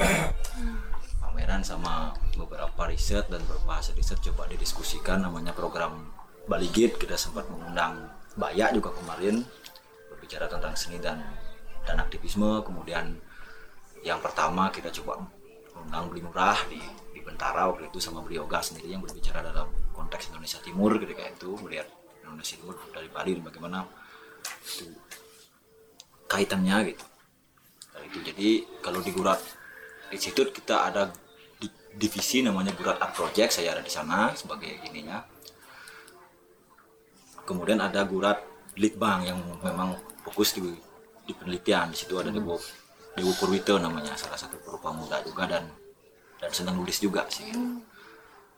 kalau saya lihat di dunia seni rupa sekarang di Bali persoalannya mungkin hampir sama di dengan yang lain-lainnya kita kekurangan di pengarsipan di di penelitian di di kepenulisan gitu yang secara praktik pameran-pameran kita di Bali banyak sekali gitu. Ya. tetapi belum ada yang memang mengarsipkan mendokumentasikan men, hmm, kritik juga dan menuliskan itu gitu persoalannya hampir, hampir sama seperti itu. Terus juga da- dari sisi manajemen juga kita di Bali sangat kekurangan manajemen seni gitu. Yang bisa mengkrit dan yang selama ini praktik yang saya lakukan sama beliau gak itu ya kita mengkurasi kita langsung mau menghandle itu pameran gitu dan itu energinya cukup gini sih dan kadang memecah konsentrasi kita juga gitu. Ini udah mau deadline ini ya. ini belum siap nih nah kita biasanya gotong royongnya gitu lah berdua. Kayak kayak kemarin menggarap akok Bali itu handle 48 perupa gitu. Menyeleksi dari 150 kita sampai jam sampai pagi ketika itu berdebat berdua oh ini masuk nama ini nah gitu. Sampai kemudian mewujudkan pameran ini jadi gitu.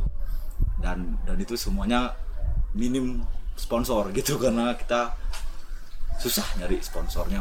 Paling kita hanya bisa bekerja sama dengan dengan tempat gitu. Karena galeri-galeri sekarang pasca boom seni rupa berakhir gitu misalkan karena dianggap lesu secara market dalam dunia fine art itu support galeri udah nggak seperti dulu lagi.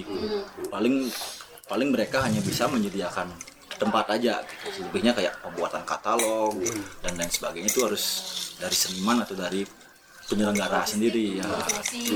Kalau konsumsi sih masih ya ma- ma- ma- masih bisa disupport. Dia biasanya yang yang yang banyak itu kan di katalog biasanya di katalog.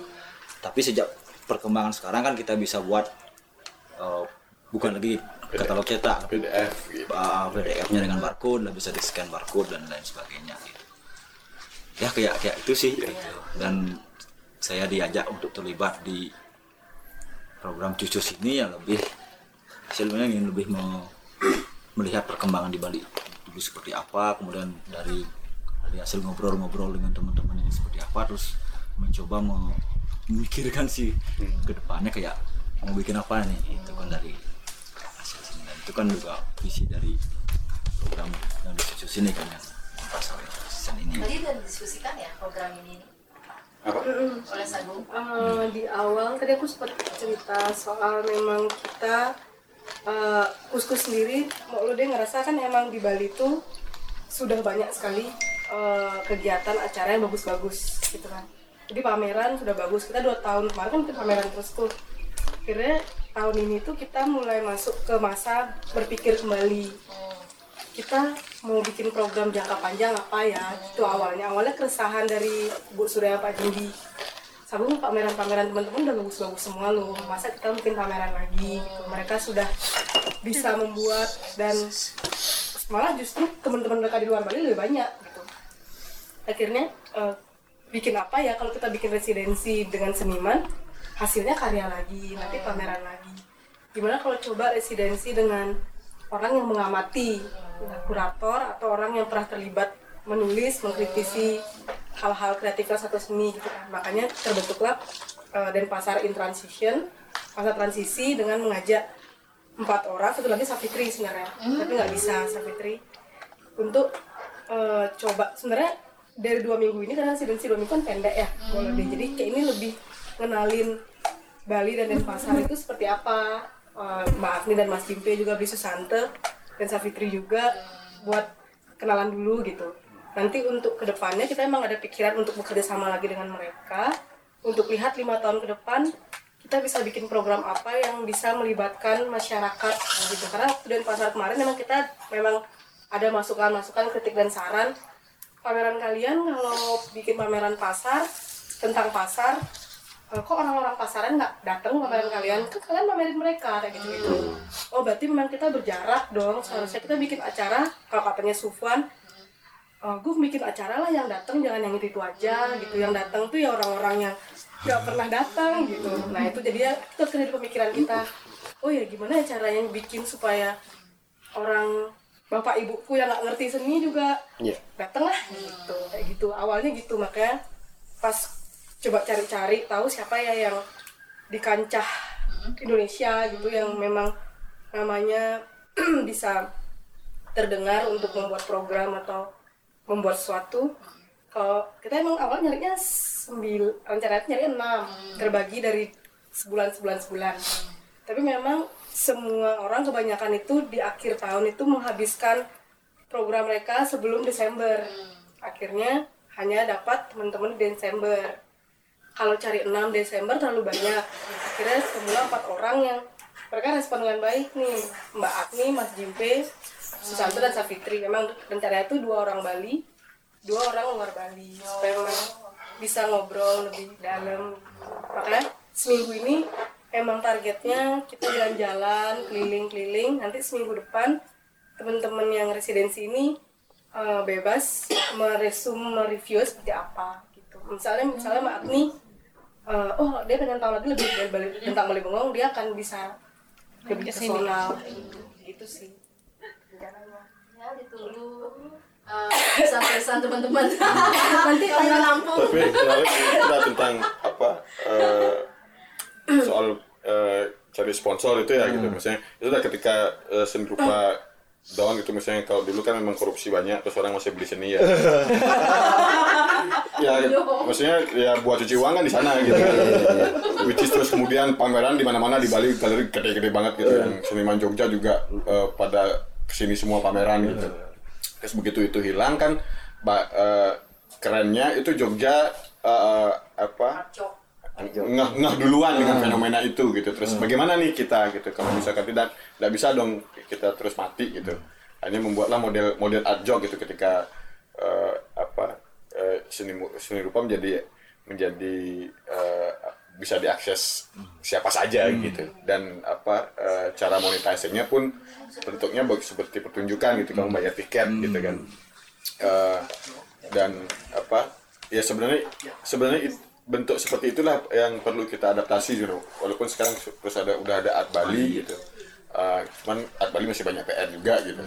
Eh, apa eh, ya kemarin juga sempat eh, kita apa aku ngobrol sama teman-teman Art Bali terus undang beberapa teman-teman dari pasar juga ngobrol ke Art Bali gitu dan which is akhirnya nyambung gitu. Eh, beberapa seniman juga akhirnya bisa pameran di sana gitu. cuman PR-nya kan eh, karena tempatnya jauh. Jauh Saya aja jauh. Uh, kayaknya jauh gitu. Misalnya kalau Jogja ngomongnya kan ya di, di tengah pasar. Gitu kan. Event di belakang pasar acaranya gitu. Eh, itu dan eh, itu itu, itu PR-nya gitu. Eh, ap- apa eh, kita ke Nusa Dua. Itu Aduh. dan orang orang ya kita kita males gitu males gitu. Hotel. kebetulan. Aduh, itu apalagi memang eh, wilayah itu kan wilayah elit gitu ya bawa anak ke Hmm. ke Nusa Dua diusir sama satpamnya, boleh mandi di pantai. Ngapain? Ya? ya kayak gitu lah Hmm, eksklusif jadinya gitu. Walaupun sebenarnya pendekatannya tidak mau pengen seperti itu. Hai, ya. Pemilihan lokasi udah menentukan. ya nah ini yang yang mengamini yang mengajak kan maksudnya yang bisa mensupport kan mereka soalnya gitu kan. Kalau seandainya ada yang di Denpasar misalkan bisa memposisikan diri sebagai eh, sebagai si apa namanya pusat oleh yang di Nusa Dua sebelah. ACDC DC nya apa Art Bali. ABBC ABBC ABBC. DC-nya apa? Bali Collection. Bali nah, jadi seandainya ada yang bisa memposisikan diri sebagai Bali Collection di Denpasar itu bisa saja terjadi di Denpasar gitu. Dia yang punya lahan gitu. Dia yang punya lahan yang men- yang yang mensupport mereka juga gitu. Jadi itu yang terjadi gitu. Uh, Korea mm-mm. Bali, Arjok, TK. Bali Arjok. Dan memang kita memang lemahnya memang di art management di Bali gitu. Maksudnya uh, itu dah uh, uh, walaupun sudah ada beberapa teman yang menginisiasi untuk apa melakukan pendekatan-pendekatan uh, untuk manajemen seni, cuman kembali lagi uh, masalah common ground itu juga bermasalah buat mereka gitu. Misalnya untuk uh, apa jangan kan mau ngobrolin tentang mengumpulkan seniman yang beda uh, generasi gitu ya. Terlalu jauh gitu. Sekarang em, lihat aja pameran di Bali gitu misalkan.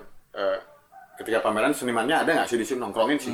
Nggak sih gitu. ditinggal habis pembunuhan kan pamerannya ditinggal gitu. Balik ke sana sepi nih. Mau orang mau nanya ada satpam doang gitu. paling pas pembukaan aja ya, itu PR gitu loh. Lah piye gitu maksudnya. Nah, kalau di Jogja kan cacah nongkrong nah, pameran terus nongkrong. Ya iya mbak Heeh, terus Jogja gitu? Pada datang ngumpul terus yo teman-teman bikin acara bukan pembukaan doang gitu. Pas pameran ya nongkrong ya mabukan ya terserah lah ya gitu. tapi ada orang di sana gitu loh. Ada ada teman yang yang berpameran tuh semua sih pameran oh iki lho cah ngono kayak gitu. Ya, itu gitu. Nah eh, makanya kemarin juga sempat akhirnya yang terjadi di Bentara gitu. Yang sering terjadi di Bentara akhirnya Mas Koko kan merespon itu. Terus akhirnya bikin eh, apa eh, tiba-tiba lagi ngapain mas? Aku lagi eh, merespon iki pameran Rauna Wong. Ngono iki tak tak bikin garapan aja loh gitu. tak bikin garapan mapping terus ada musiknya. Kamu mau datang? Wah mau banget gitu. Dan itu nggak pakai publikasi ya gitu. Oh. cuma pakai Instagram doang terus pas ngeliat itu untung lihat gitu. Kan kalau nggak lihat kan lewat gitu. Malah keren banget gitu. Dan media memang nggak mau gitu. Aku nggak mau tulisan lo cuman kan aku malas uai gitu. Itu pameran Rauna Wong piye? Gitu Ya, tahu sih lo beneran kalau Gaza ya, skenas rupa dia. semua. Semua. Oh iya. soal gini juga apa? Eh, soal ruang itu ada juga karena saya juga di sama beliau kan juga sering itu buat mensiasati gitu karena ruang-ruang seperti itu kadang terlalu jauh dan segala macam. Kita pernah bikin pameran di Bali de- di balai desa. Beberapa bulan yang lalu itu di balai desa di di Bubenang itu. Jadi kita sulap balai desa karena kita ada partisi kerjasama sama teman bikin partisi di sana ada lampu kita setting seperti galeri Hmm. maksudnya yang datang juga warga-warga desa Hmm. di sekitar situ gitu karena memang itu ruang ya seperti itu kan ya. Ya. Iya. Dan dia tuh misalnya salah satu tiket pendekatan merchandise juga. penting. Oh iya, iya. Boleh sedikit nambahin? Iya, iya, iya. Kayaknya waktunya udah habis kan? Iya, udah habis banget. Ditungguin sama anak pojok. Jam berapa? Untung dekat. eh. Enggak sih, cuma aku yang dari kemarin belum sempat merespon kan pembicaraan tentang pasar, kemudian jadi selalu muncul di beberapa ketemuan gitu. Eh, mungkin kalau dari aku sendiri bisa sharing dari pengalamanku bahwa pasar belum mati. Sebenarnya dia itu eh, model dan stakeholdernya aja yang beralih rupa gitu. Kemudian kalau di Jogja kan contoh kasusnya atau di Jakarta aja ada Ruci Galeri gitu. pasarnya itu ya kolektornya anak-anak muda. Eh, dia membuat konsep art yang affordable misalnya. Atau merchandise itu kan juga pasar gitu. Kalau di Jogja kan yang lagi heboh pasarnya itu pertama pemerintah lewat Bekraf Dinas Kebudayaan Undang-Undang Keistimewaan itu pasar sendiri sama funding organisasi asing eh, yang membiayai proyek-proyek perputaran gitu di sport gitu. Jadi eh, kalau hubungannya kemudian dengan manajemen seni, ya gimana caranya kita bisa melihat eh, perbedaan beragam stakeholder itu gitu akhirnya. Karena itu tadi ya kemarin kan ada pertanyaan tentang eh, relasi galeri dengan seniman sebagai patron gitu, patron klien. Saya pikir kita juga mulai eh, perlu untuk mengkritisi pola hubungan patron klien itu gitu. Gimana kita bisa membagi eh, tanggung jawab bersama yang dilakukan secara kecil-kecil gitu. Ya itu udah secara pengetahuan juga, sorry, dikit lagi. Oh iya, seru nih, Mas. Seru nih. Step manager. teman-teman teman yang muda tuh nggak nggak tahu gitu caranya. Iya, gimana sih gimana caranya mengakses ke sana kayak gitu. Iya. loh. Eh, terus kalau mau buat karya terus aku modalnya dapat dari mana sih? Seperti itu simpel itu loh gitu. Iya, iya. pengen buat sesuatu terus piye om Selo gitu. Terus akhirnya mereka nggak nggak mau nanya ke sana kenapa ke om Selo nanyanya? Ya udah kata cari infonya ya gimana caranya. Kayak gitu kayak gitu gitu loh maksudnya. Itu tuh mereka nggak tahu gitu lah maksudnya. Ini loh caranya tuh ada model kayak begini model begini model begini gitu. Oh gitu ya gitu gitu nggak tahu kalau as kasus ada kolektif seni di Jogja namanya Es House Kolektif gitu. Ketika mereka mau membuat pameran karena masing-masing anggotanya House itu punya kolektornya masing-masing. Cara untuk fundraising bukan menjual karya ke masing-masing kolektor, tapi mereka membuat artbook yang ditawarkan ke seluruh kolektor Hmm. eh, untuk membangun pameran itu. Hmm. Dan ketika pameran itu berjalan kan ternyata donasinya masih kurang nih dari artbook gitu. Dan kebetulan konsep pameran mereka itu membuat semacam supermarket 24 jam. Nah, di situ kan stakeholdernya kemudian beda lagi. Hmm. Eh, karena mereka menjual barang kebutuhan sehari-hari Hmm. gitu. Akhirnya penonton Pada yang masuk ya? ke situ. Iya. ya? digabung ya? gitu jadi Wow. etalase kayak supermarket gitu ada ringso sama karya Dia sembako nih. ya ada sembako nanti di tengah-tengah ada karya ilustrasinya siapa gitu dari teman juga gitu jadi itu yang tadi Iya. saya sebut sharing responsibility ya. Iya. Ih, gemes sih mas. itu yang kita nggak tahu kan Iya, terima Lucu kasih loh, Mbak lucu loh. Ati. Pasar kan bisa ciptakan sendiri. iya menciptakan sendiri melihat semua orang tuh stakeholder kok Hmm. Iya. pas lagi marak-maraknya Arjok dia buat seni butuh istirahat jadi nggak ada pameran orang mabuk seni dia istirahat oke kita Ya, terima kasih, terima kasih semuanya.